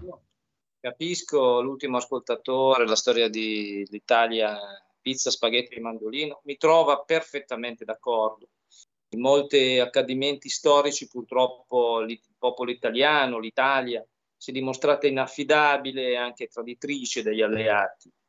Però io aggiungerei anche con le parole dell'ex ambasciatore in Unione Sovietica e grande editorialista del Corriere della Sera, Sergio Romano, bisogna vedere se gli alleati cosiddetti adesso, dopo tanti, tanti anni dalla nascita dell'Alleanza Atlantica e della nuova geopolitica scaturita dalla fine della Seconda Guerra Mondiale, anche da Yalta ovviamente, eh, sia ancora valido eh, un'alleanza senza discutere i fondamenti della medesima e senza capire che molti dei cosiddetti alleati, gli americani in primis, fanno soprattutto i loro interessi utilizzando tutte eh, le altre nazioni loro alleate, che in molti casi sembrano diventate delle serve, non degli alleati, di pari grado ovviamente eh, a livello gerarchico sotto la potenza, la superpotenza americana, ma mi sembra che in molte occasioni ci siano dei padroni che determinano anche il destino dei loro sudditi, che siamo noi, siamo la Germania, la Francia, tutto il resto dell'Europa che è soggiogata da degli interessi che spesso e volentieri non fanno gli interessi dei popoli europei. Tutto qua, non si tratta di fare traditori, vigliacchi, cambiare eh, eh, treno in corsa, no, assolutamente, però al tempo stesso bisognerebbe che tutti, tutti si, si trovasse a dire ma queste co- questa situazione, faccio un esempio, il Nord Stream per la Germania che è stato fatto saltare per aria da ben precisi servizi segreti internazionali non tedeschi, italiani ovviamente, ha fatto un danno alla Russia o ha fatto un danno alla Germania? Perché io ho sentito che poco tempo fa il capo degli industriali tedeschi ha detto questo è stato un atto di guerra contro la Germania, la distruzione del, del gasdotto Nord Stream che portava appunto dalla Russia in casa la Germania. Questo è un atto di guerra alla Germania, dato che non se lo sono fatti saltare da solo i russi, da soli, e chi è che ha fatto questo atto di guerra alla Germania? Non la Russia, non dico altro. Intanto abbiamo una telefonata e poi un ascoltatore, un'ascoltatrice, anzi Luciana da Udine, che saluto, mm, che ci chiede notizie di Ugo Poletti, il direttore dell'Odessa Journal, che abbiamo sentito tante volte. L'ho sentito proprio ieri, tra l'altro, um, e che da Odessa, diciamo, ci ha dato molto spesso il punto di vista ucraino in questa vicenda bellica eh, e che torneremo a risentire senza dubbio. Intanto Laura osserva via WhatsApp, il governo prima si scatena nell'oltranzismo pro-Ucraina, armi e soldi all'Ucraina e poi dice che non siamo in guerra con la Russia, una forma di schizofrenia. E un altro ascoltatore invece sottolinea la notizia che è stata poi variamente ribadita ieri, Biden ha chiamato alla fine Giorgia Meloni, no? il messaggio è uniti per l'Ucraina all'interno della Nato. Sentiamo la telefonata, pronto? Buongiorno a tutti, sono Marco D'Amando, in trasferta per Buongiorno. qualche giorno nelle Marche. Allora, noi stiamo ancora qua a domandarci dell'incoerenza dei governi italiani che iniziano una guerra con una forza e la completano con un'altra. Io però mi sto domandando una cosa e nessuno mi sembra sulla grande stampa nazionale se l'è posta. La Germania, e io in questo chiedo aiuto a Savoini che, che, conosce bene la Russia, ma presumo conosca bene anche i collegamenti che ci sono sempre stati da decenni tra Germania e Russia, la Gerussia. La Germania che aveva fortissimi interessi in Russia, il voltafaccia che ha fatto praticamente schierandosi pro-Ucraina. Come è stata possibile un voltafaccia simile? Io aspetto una risposta. Grazie e buon lavoro. Grazie. Gianluca. Beh, ma l'abbiamo l'ho data poco fa, parlando del Nord Stream. Beh, eh, l'ho, l'ho, data poco fa parlando di una sudditanza, non di un'alleanza. Ma come possono fare i tedeschi che non appena incominciassero o incominciano a volte a parlare di interessi nazionali, tutta la grande stampa globalista ritira fuori il nazismo? perché parlare di interessi nazionali in Germania significherebbe avere nostalgia di un periodo drammatico della loro storia. Proprio ieri ho letto un articolo su un giornale, uno dei soliti grandi giornali, non ricordo più se Repubblica o qualcosa del genere, hanno fatto una mezza pagina sul fatto che un'elezione democratica in Germania ha portato a diventare sindaco di un paese di 30 o 40 mila abitanti, non di Berlino, eh, non di Monaco di Baviera o di Francoforte, di un paese della, dell'ex Germania Est di 30-40 mila abitanti, un signore di Alternative für Deutschland, che è il partito di destra nazionalista, alleato peraltro finora con la Lega al Parlamento europeo, dalle Pen e tutti gli altri, che non mi risulta essere una, una, formazione fuorilegge, visto che partecipa alle elezioni, è presente al Parlamento europeo in Germania appunto viene riconosciuto come un partito legittimamente in corsa per, per le elezioni, ha ormai superato il 20% a livello nazionale. Ecco, e di questo cosa è venuto fuori? Che solamente, questo secondo i grandi articoli di questi grandi giornalisti, no? che non sono schierati, sono indipendenti ovviamente, ci mancherebbe altro, parlano di nazismo. La nostalgia delle svastichelle perché questo signore è diventato sindaco di un paese di 40.000 abitanti in Germania. Ecco, perché Alternativa für Deutschland, a differenza di tutti gli altri partiti dell'arco costituzionale, chiamiamolo così, tedesco, si batte contro le armi all'Ucraina, si batte per una su- un'indipendenza eh, più forte della Germania da certi vincoli europei e internazionali ed è molto molto critico sul fatto che non si siano mai svolte delle indagini sulla distruzione del Nord Stream. Cioè una cosa del genere in cui ti mette a carte 48 l'economia tedesca che in grande parte a livello energetico dipendeva da questo gasdotto, non viene fatta alcuna inchiesta seria. E allora questo cosa significa? Significa che la Germania, fino a, te- che continua questa situazione, non potrà mai liberarsi da questi vincoli, pena essere di nuovo paragonata ai nazisti. Ecco, questo è il gioco. Eh. Alla fine, come la Lega, vi ricordate, ai tempi di Bossi, veniva attaccata perché separatista, distruzione della, dell'Italia, antinazionale, pericolosissima, xenofoba, razzista, tutto questo che Adesso la stessa cosa capita, capitata anche con Salvini, eh? adesso dicevo Bossi perché non è indietro nel tempo, quindi la stessa cosa, anzi con Salvini fascista, nazista perché era la Lega Nazionale.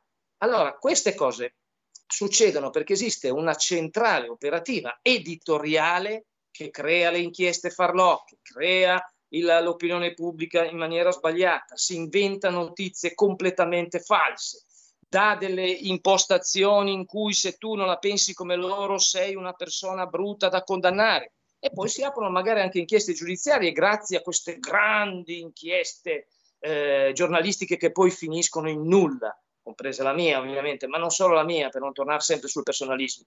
Quindi è questo il combinato disposto di questo drammatico Occidente che non permette, è una sorta di gabbia d'acciaio, lo diceva Max Weber, eh, non, lo diceva non lo dicevano pericolosi sovversivi. Max Weber, uno dei più grandi sociologi, maestri della sociologia moderna, parlava che il nostro tempo, e lui parlava cento anni fa, immaginiamoci se vivesse adesso, il nostro tempo si stava costruendo degli obblighi mentali condizionamenti continui in cui alcune cose dovevano essere seguite, il resto era tabù, non dovevano essere perseguite.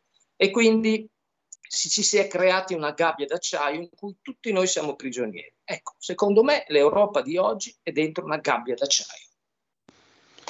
Ecco eh, Gianluca, a proposito del nostro amico Ugo Poletti su True News, c'è una sua analisi della situazione che mm, più o meno dice così, l'ammutinamento della Wagner è un grande regalo all'Ucraina nella guerra.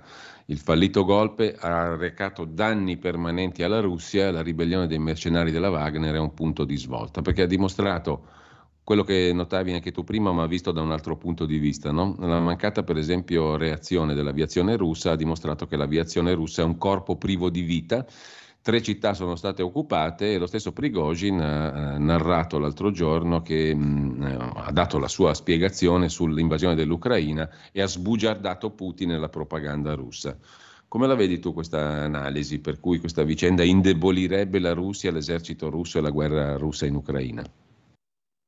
No, io non sono d'accordo, proprio perché non è andata a buon fine questa cosa. Che fosse giusta, sbagliata, la messa in scena o meno, non ha portato risultati asperati da alcuni, temuti da altri e comunque che erano, potevano anche accadere. Sabato sera, sabato notte, se la Wagner fosse entrata a Mosca probabilmente sarebbe cambiata veramente in una situazione eh, e ci sarebbero stati sviluppi eh, assolutamente imprevedibili.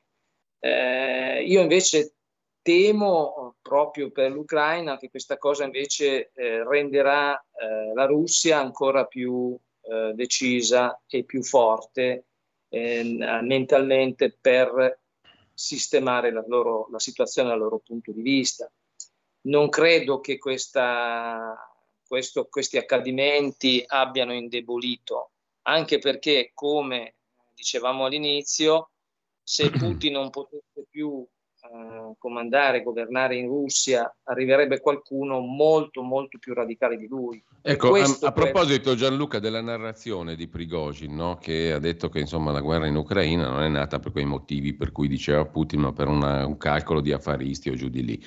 Eh, questo secondo il nostro amico Poletti sarebbe un danno incalcolabile per il consenso popolare a Putin verso la guerra e verso, e verso la figura di Putin. Tu che notizie hai invece circa questo gradimento popolare o meno? Ecco, allora, il, eh, già da tempo sul fatto che, eh, non ci fo- che, che parecchia gente in Russia non fosse contenta di come stavano andando le cose, io l'ho, l'ho, l'ho toccato direttamente con mano, ma eh, sempre dal punto di vista che secondo la stragrande maggioranza della popolazione se bisogna debitare qualche colpa al Presidente è il fatto di non aver chiuso in maniera molto rapida e anche decisa la questione mm. dell'operazione speciale o della guerra che vi si voglia. Questo è. C'è da dire un'altra cosa però. Quello che veniva detto prima dal, dal giornalista no? che sta ad Odessa, Poletti, sì. è vero, perché eh, dal punto di vista elettorale può essere vero. Non dimentichiamo che il prossimo anno ci saranno le presidenziali in Russia. Ecco, qui si apre una partita importante. Quindi io credo che sia esattamente l'opposto, che Putin si rinforza, si rinforza perché ovviamente non può assolutamente perdere altro terreno nella, nella, nel sostegno della popolazione in vista delle elezioni del prossimo anno, ma la stessa popolazione, da quello che è emerso anche, anche da analisi internazionali, è assolutamente ancora dalla parte del Presidente Putin, non contro. Quindi anche Prigozhin, secondo me, a un certo punto si è reso conto che stava attraversando Rubicone e dall'altra parte poteva andare a finire molto molto male magari anche per l'attuale leadership del Cremlino, ma sicuramente anche per lui e per la sua operazione, che adesso è stata eh, gestita in una maniera che fino a prova contraria, e magari ci potranno essere prove contrarie, ripeto, io credo che sia finita così e avremo poi ulteriori notizie e soprattutto azioni nei prossimi tempi, nei prossime settimane, eh, dive- eh, che sono divenute da, questa, da, questa, da questo tentato putsch, chiamiamolo così. Io credo che comunque eh, alla fine eh, la Wagner continuerà a lavorare per gli interessi della Russia e di Prigosi non so se si sentirà mm. ancora parlare, se parlerà lui o parlerà qualcun altro. E ci sono Gianluca. anche altri comandanti della Wagner, eh? non c'è solo lui. Allora, intanto, lui L'agenzia ANSA sta aprendo con la notizia di Prigozhin atterrato a Minsk eh, dall'Ukrainska Pravda, ma la vediamo dopo più in dettaglio. Due telefonate, due audiomessaggi e poi ancora qualche messaggio via WhatsApp. Sentiamo prima le telefonate in attesa. Pronto? Buongiorno Lisetta, buongiorno a tutti e due. Buongiorno. Volevo aggiungere qualcosa no. anch'io. Allora, la tolleranza del soccorso americano via NATO, gli europei eh, condannano secondo me Mosca con forti riserve e scarse risorse. L'escalation è disastrosa, sempre secondo me, anche per gli USA. Le ipocrisie occidentali, e termino, Kiev dovrebbe scegliere continuare la guerra senza di noi o finirla presto con il nostro aiuto. Tutto qua, vi saluto tutti e due, arrivederci. Grazie, l'altra telefonata, pronto? Pronto? Buongiorno. Buongiorno, sono Giuseppe di Varese. Volevo dire, ehm, per sapere qualche verità dobbiamo affidarci veramente a gente così come il signor Salvini, purtroppo ce ne sono pochi che, che fanno questa, questo tipo di informazione. Se ci affidiamo alle informazioni, quelle, quelle, ehm, no, quelle che, che, conosciamo benissimo, no? dei, dei, vari editori e eh, direttori di giornali eh, eh, di giornalisti servili, eh, abbiamo così da correre per sapere qualcosa di vero. Così come parla questo, questa persona qui che che bisognerebbe ascoltarlo, ma purtroppo nessuno gli dà credito perché dicono che, che è, un, è un, illuso, diciamo, praticamente. Noi diamo ascolto a chi? Ai, ai grandi, ai grandi eh, quelli che fanno fumo, no? come gli americani, inglesi, eccetera, eccetera, e, e, e, e servi, e servi fedeli che, che fanno parte dell'Alleanza Atlantica. Poi noi siamo conciati male. Salve. Beh, siamo pur sempre parte, diciamo, di uno schieramento politico abbastanza, cioè, non credo che eh, nessuno sì. di noi ambisca, diciamo, a diventare un, una Bielorussia, tanto per essere chiari. Oh, Comunque, eh, ehm, un conto è, diciamo, analizzare le cose, un conto è auspicare determinate altre evoluzioni. Comunque, al di là di questo, c'è un ascoltatore, Walter, che pone il problema della Cina la reazione della Cina, un altro Gianni da Roma che invece sottolinea come alla fine di tutto la questione della rilevanza geopolitica internazionale è direttamente proporzionale sempre e comunque a un fattore antico, cioè la potenza militare. Dopodiché abbiamo due audiomessaggi che adesso il regista, la regia Federico Borsari ci fa ascoltare. Sentiamo. Io dico, Walter, dal Friuli Venezia Giulia, che la differenza sostanziale sta nella parola appunto alleanza. Alleanza non può essere sudditanza. L'alleanza, voglio dire, deve avere a che fare con un sistema che mi permette, sia che io sia piccolo sia che io sia grande, di poter non solo dire la mia, ma anche in qualche modo fare quelli che possono essere esattamente i miei, i nostri interessi e su questo noi della destra dobbiamo essere molto chiari, perché stare a destra non significa essere eh, come dire, di destra, ma significa essere di buon senso. Samuini stamattina ha dimostrato che ci sono dei momenti in cui è giusto fare il punto della situazione, un aggiornamento, un aggiornamento di buon senso, tenendo conto le, dell'esperienza personale soprattutto, ma anche di quello che sono i fatti il più possibile andando a cercare quelli veri, perché qui la televisione ci sta facendo vedere quello che non è, hanno costruito un sapere attraverso un conoscere della rete e quindi eh, come dire, è un po' tutto fasullone, fasullone. In ogni caso, viva Savuini e viva anche Radio Libertà. Ciao. Eh, altro messaggio, l'altro audio messaggio arrivato via WhatsApp 346 6427 756 per i vostri commenti e eh, per la diretta abbiamo ancora qualche minuto 02 92 94 7222. Sentiamo il messaggio audio. Buongiorno, mi chiamo Oriana, chiamo da Riccione. Io volevo, se era possibile, un'informazione. Domenica mattina ho ascoltato, come sempre, la trasmissione di Scimmia, il quale ha intervistato un professore eh, sulla questione della Russia solo che non mi ricordo o non ho sentito bene il nome. Se per cortesia me lo potete dire, ripetere che volevo fare delle ricerche perché mi è piaciuta molto la, la sua analisi. Grazie, buona giornata. Sì, sì, si trattava di Nikolai Lilin, che tu conoscerai senz'altro anche Gianluca, no, um, ehm, che da poco mi sembra abbia lasciato Milano, faccia anche un, un, ottimo disegnatore, tatuatore, pittore, incisore, fa delle icone bellissime tra le altre cose e, e scrive con, su Libero da qualche tempo, collabora anche con il quotidiano Libero. Lo abbiamo ascoltato proprio in quell'ottica che dicevamo prima, no? che quanto più si hanno posizioni diverse, tanto più si cerca di, come, come si può diciamo, cercare di, di, capire di più.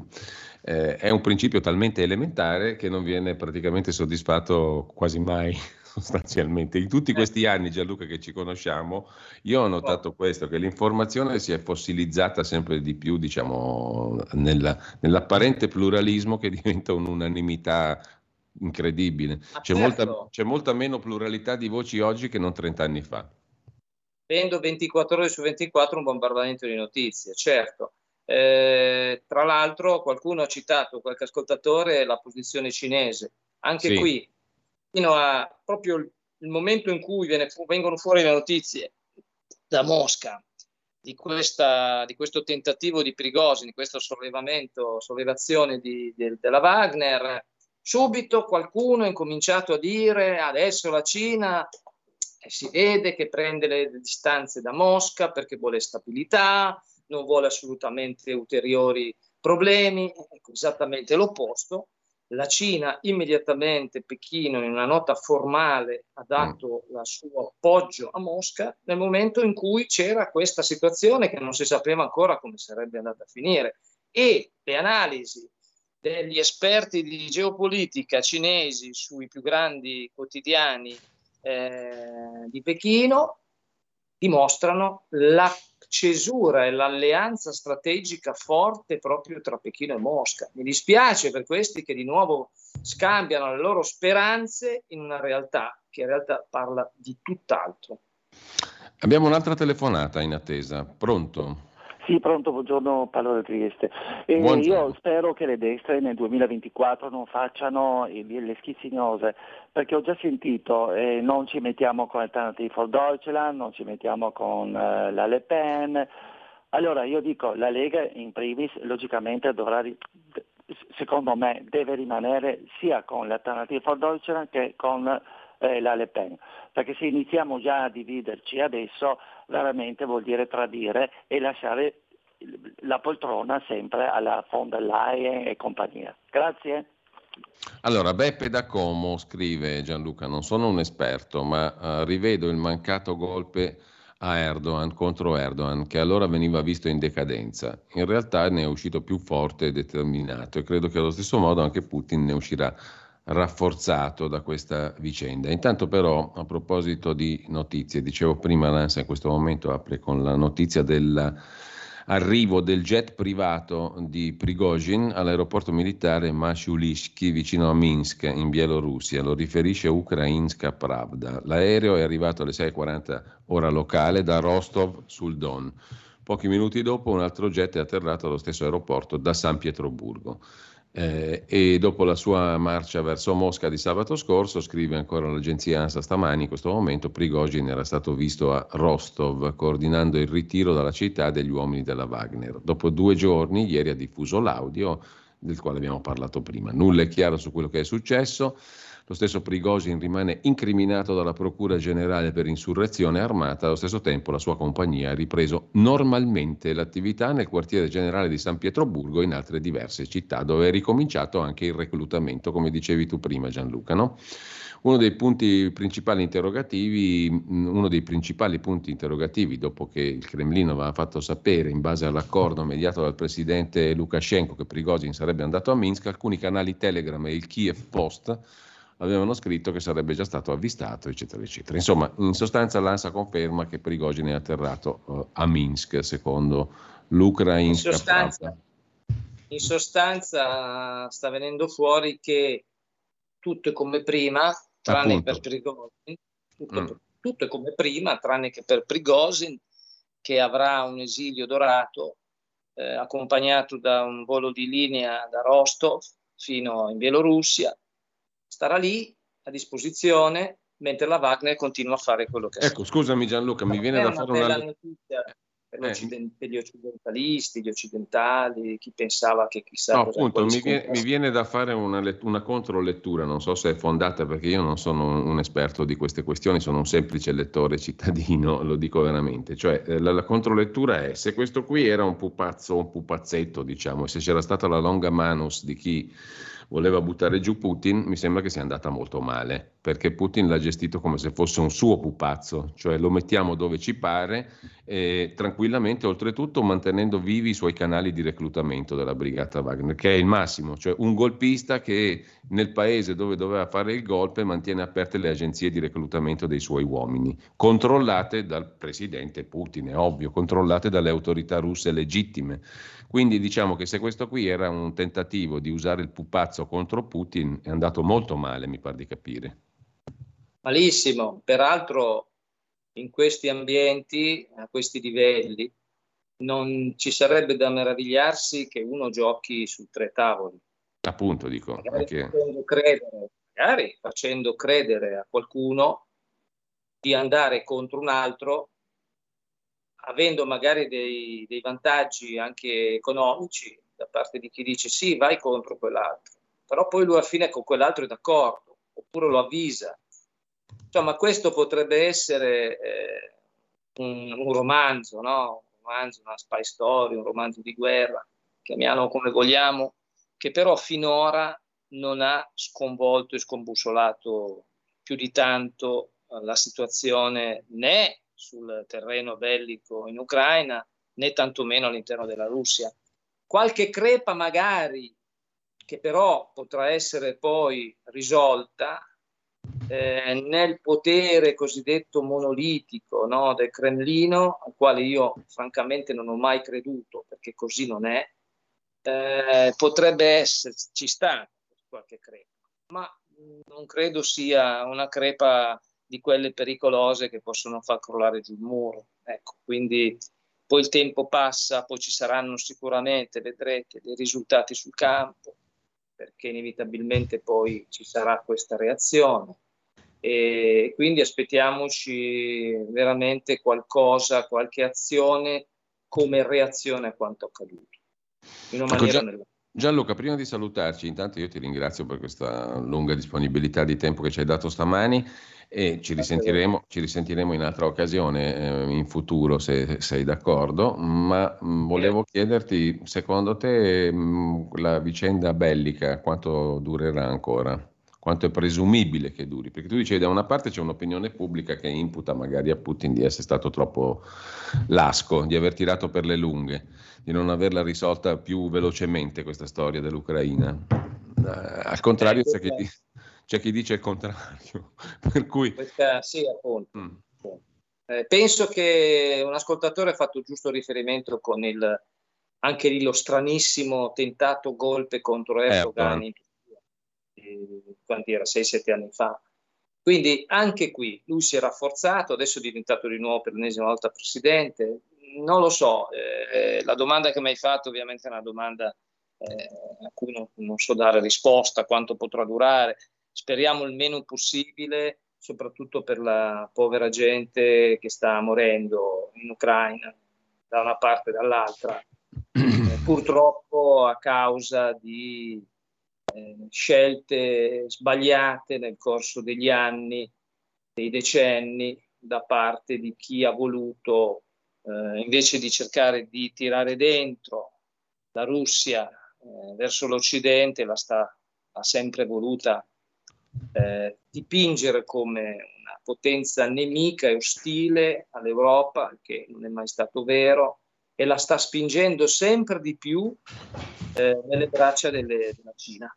Che questo è veramente una roba rischiosa. L'unificazione veramente mm. forte tra Russia e Cina, questa è una cosa drammatica che, se vogliamo ricordare eh, Berlusconi, anche qui in questo momento lui cercò, insieme ovviamente ai suoi alleati, c'era la Lega di Bossi all'epoca, con pratica di mare cercò di far stringere la mano tra Putin e Bush e portare la Russia verso l'Europa, amica dell'Occidente.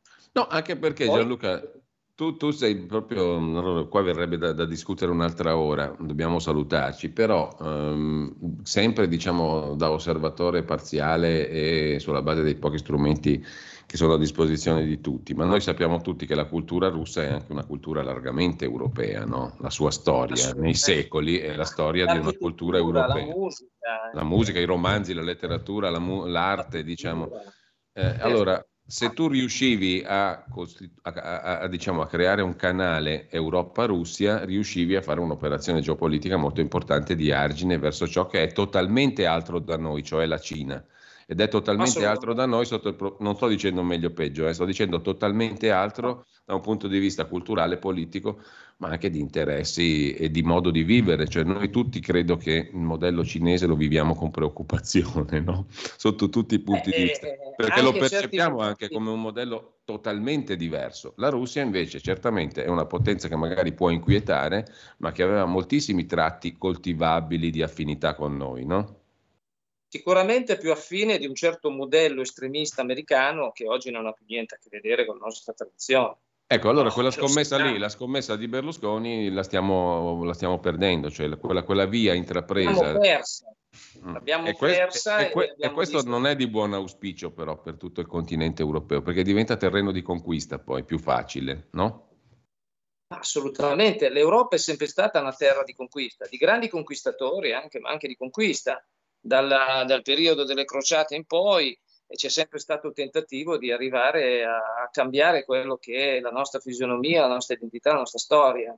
Questo l'abbiamo detto anche noi per tanti tanti anni, venendo accusati tutti, con tutti gli improperi possibili e immaginabili, da chi invece pensa all'amore e fratellanza universale, vogliamoci tutti bene, niente confini, niente identità, siamo tutti uguali, siamo tutti diversi ma al tempo stesso uguali.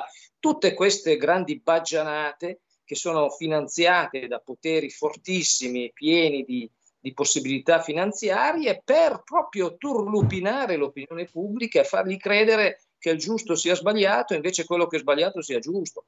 Questo è il capovolgimento di tutti i valori, per dirla alla Nietzsche, no? la trasvalutazione dei valori, che quello che era bello, tradizionale, identitario, nostro, europeo, in realtà viene buttato al macero perché eravamo cattivi, conquistatori, razzisti, eccetera. Ma quando evidentemente c'è stata anche una parte di questa storia, ma non può essere tutto distrutto, devastato nel nome di chissà quale idea, che in realtà non è nessuna idea, ma è solamente il combinato disposto di interessi economici finanziari globali che vogliono tenere l'Europa sotto la longa manus di chi sta determinando le scelte di geopolitica planetaria.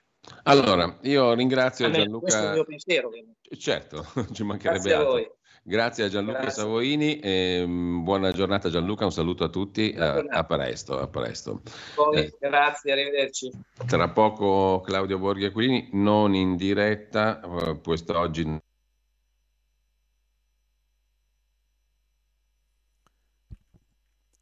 Eh, Giulio, non ti sentiamo più.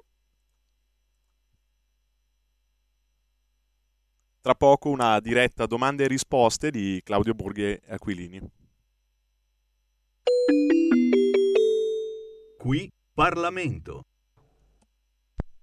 Grazie Presidente, onorevoli colleghi, signori membri del Governo, siamo chiamati anche quest'anno ad esprimerci su due aspetti cruciali della proiezione esterna del nostro Paese, quelli che concernono la presenza dei nostri soldati su teatri di crisi e le attività della nostra cooperazione allo sviluppo negli Stati che versano in situazioni di particolare difficoltà.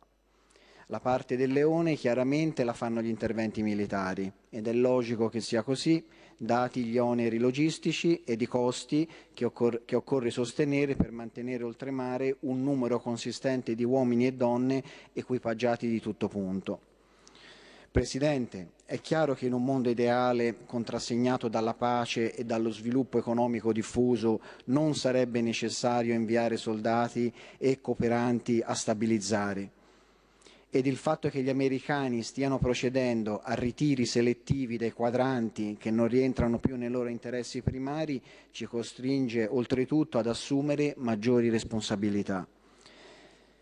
Abbiamo ascoltato nella fase d'iter della deliberazione governativa sottoposta all'attenzione del Parlamento molte autorità, i ministri degli esteri e della difesa innanzitutto, ma poi anche il capo di Stato Maggiore della Difesa e il comandante di vertice operativo interforze.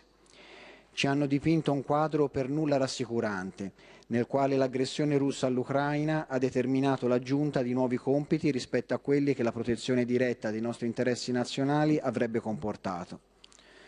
Ci è stato chiesto di concorrere alla rassicurazione dei nostri alleati e lo stiamo facendo con pro- professionalità in tutti i domini delle azioni militari, con i soldati, con gli aerei e con le nostre navi.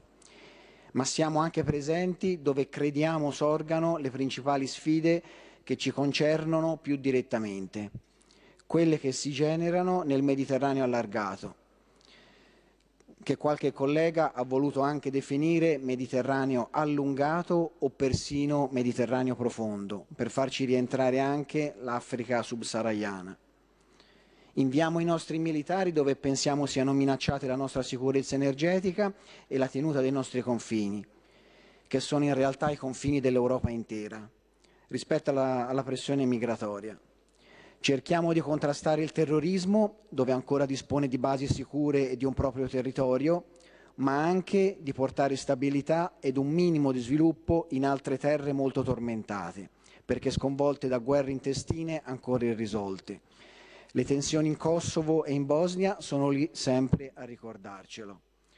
Siamo grati ai nostri militari e ai nostri cooperanti per quanto fanno in contesti assai pericolosi e difficili ma è anche giusto interrogarsi sul modo migliore di assicurare che il nostro Paese resti agganciato ai teatri che corriamo a stabilizzare. Forse, per essere più efficaci, ci vorrebbe un maggior coordinamento interministeriale o forse va introdotto qualche incentivo mirato. Pare infatti che ci sia una grande domanda d'Italia nei territori in cui interveniamo, una domanda che oggi resterebbe in gran parte insoddisfatta. Potrebbero forse sorgere rapporti internazionali più solidi e profondi se alle missioni militari e a quelle della cooperazione si aggiungessero investimenti utili sia ai paesi che li ricevono, sia a noi, accrescendo la nostra competitività e depotenziando la uh, pressione migratoria. Possiamo raccogliere di più di quello che seminiamo, tutto ciò naturalmente è uno spunto per il futuro che speriamo possa riservare maggiori opportunità di sviluppo economico ed un minor bisogno di ricorso allo strumento militare. Voglio approfittare di questo dibattito odierno per esprimere ancora una volta tutta la nostra gratitudine per quanto i nostri ragazzi e le nostre ragazze fanno sui teatri di crisi, sostenendo sacrifici che consentono a tutti noi italiani di vivere più sicuri e a tanti stranieri di avere la possibilità di costruire un avvenire degno di questo nome. Ancora grazie. Qui Parlamento. Avete ascoltato la rassegna stampa.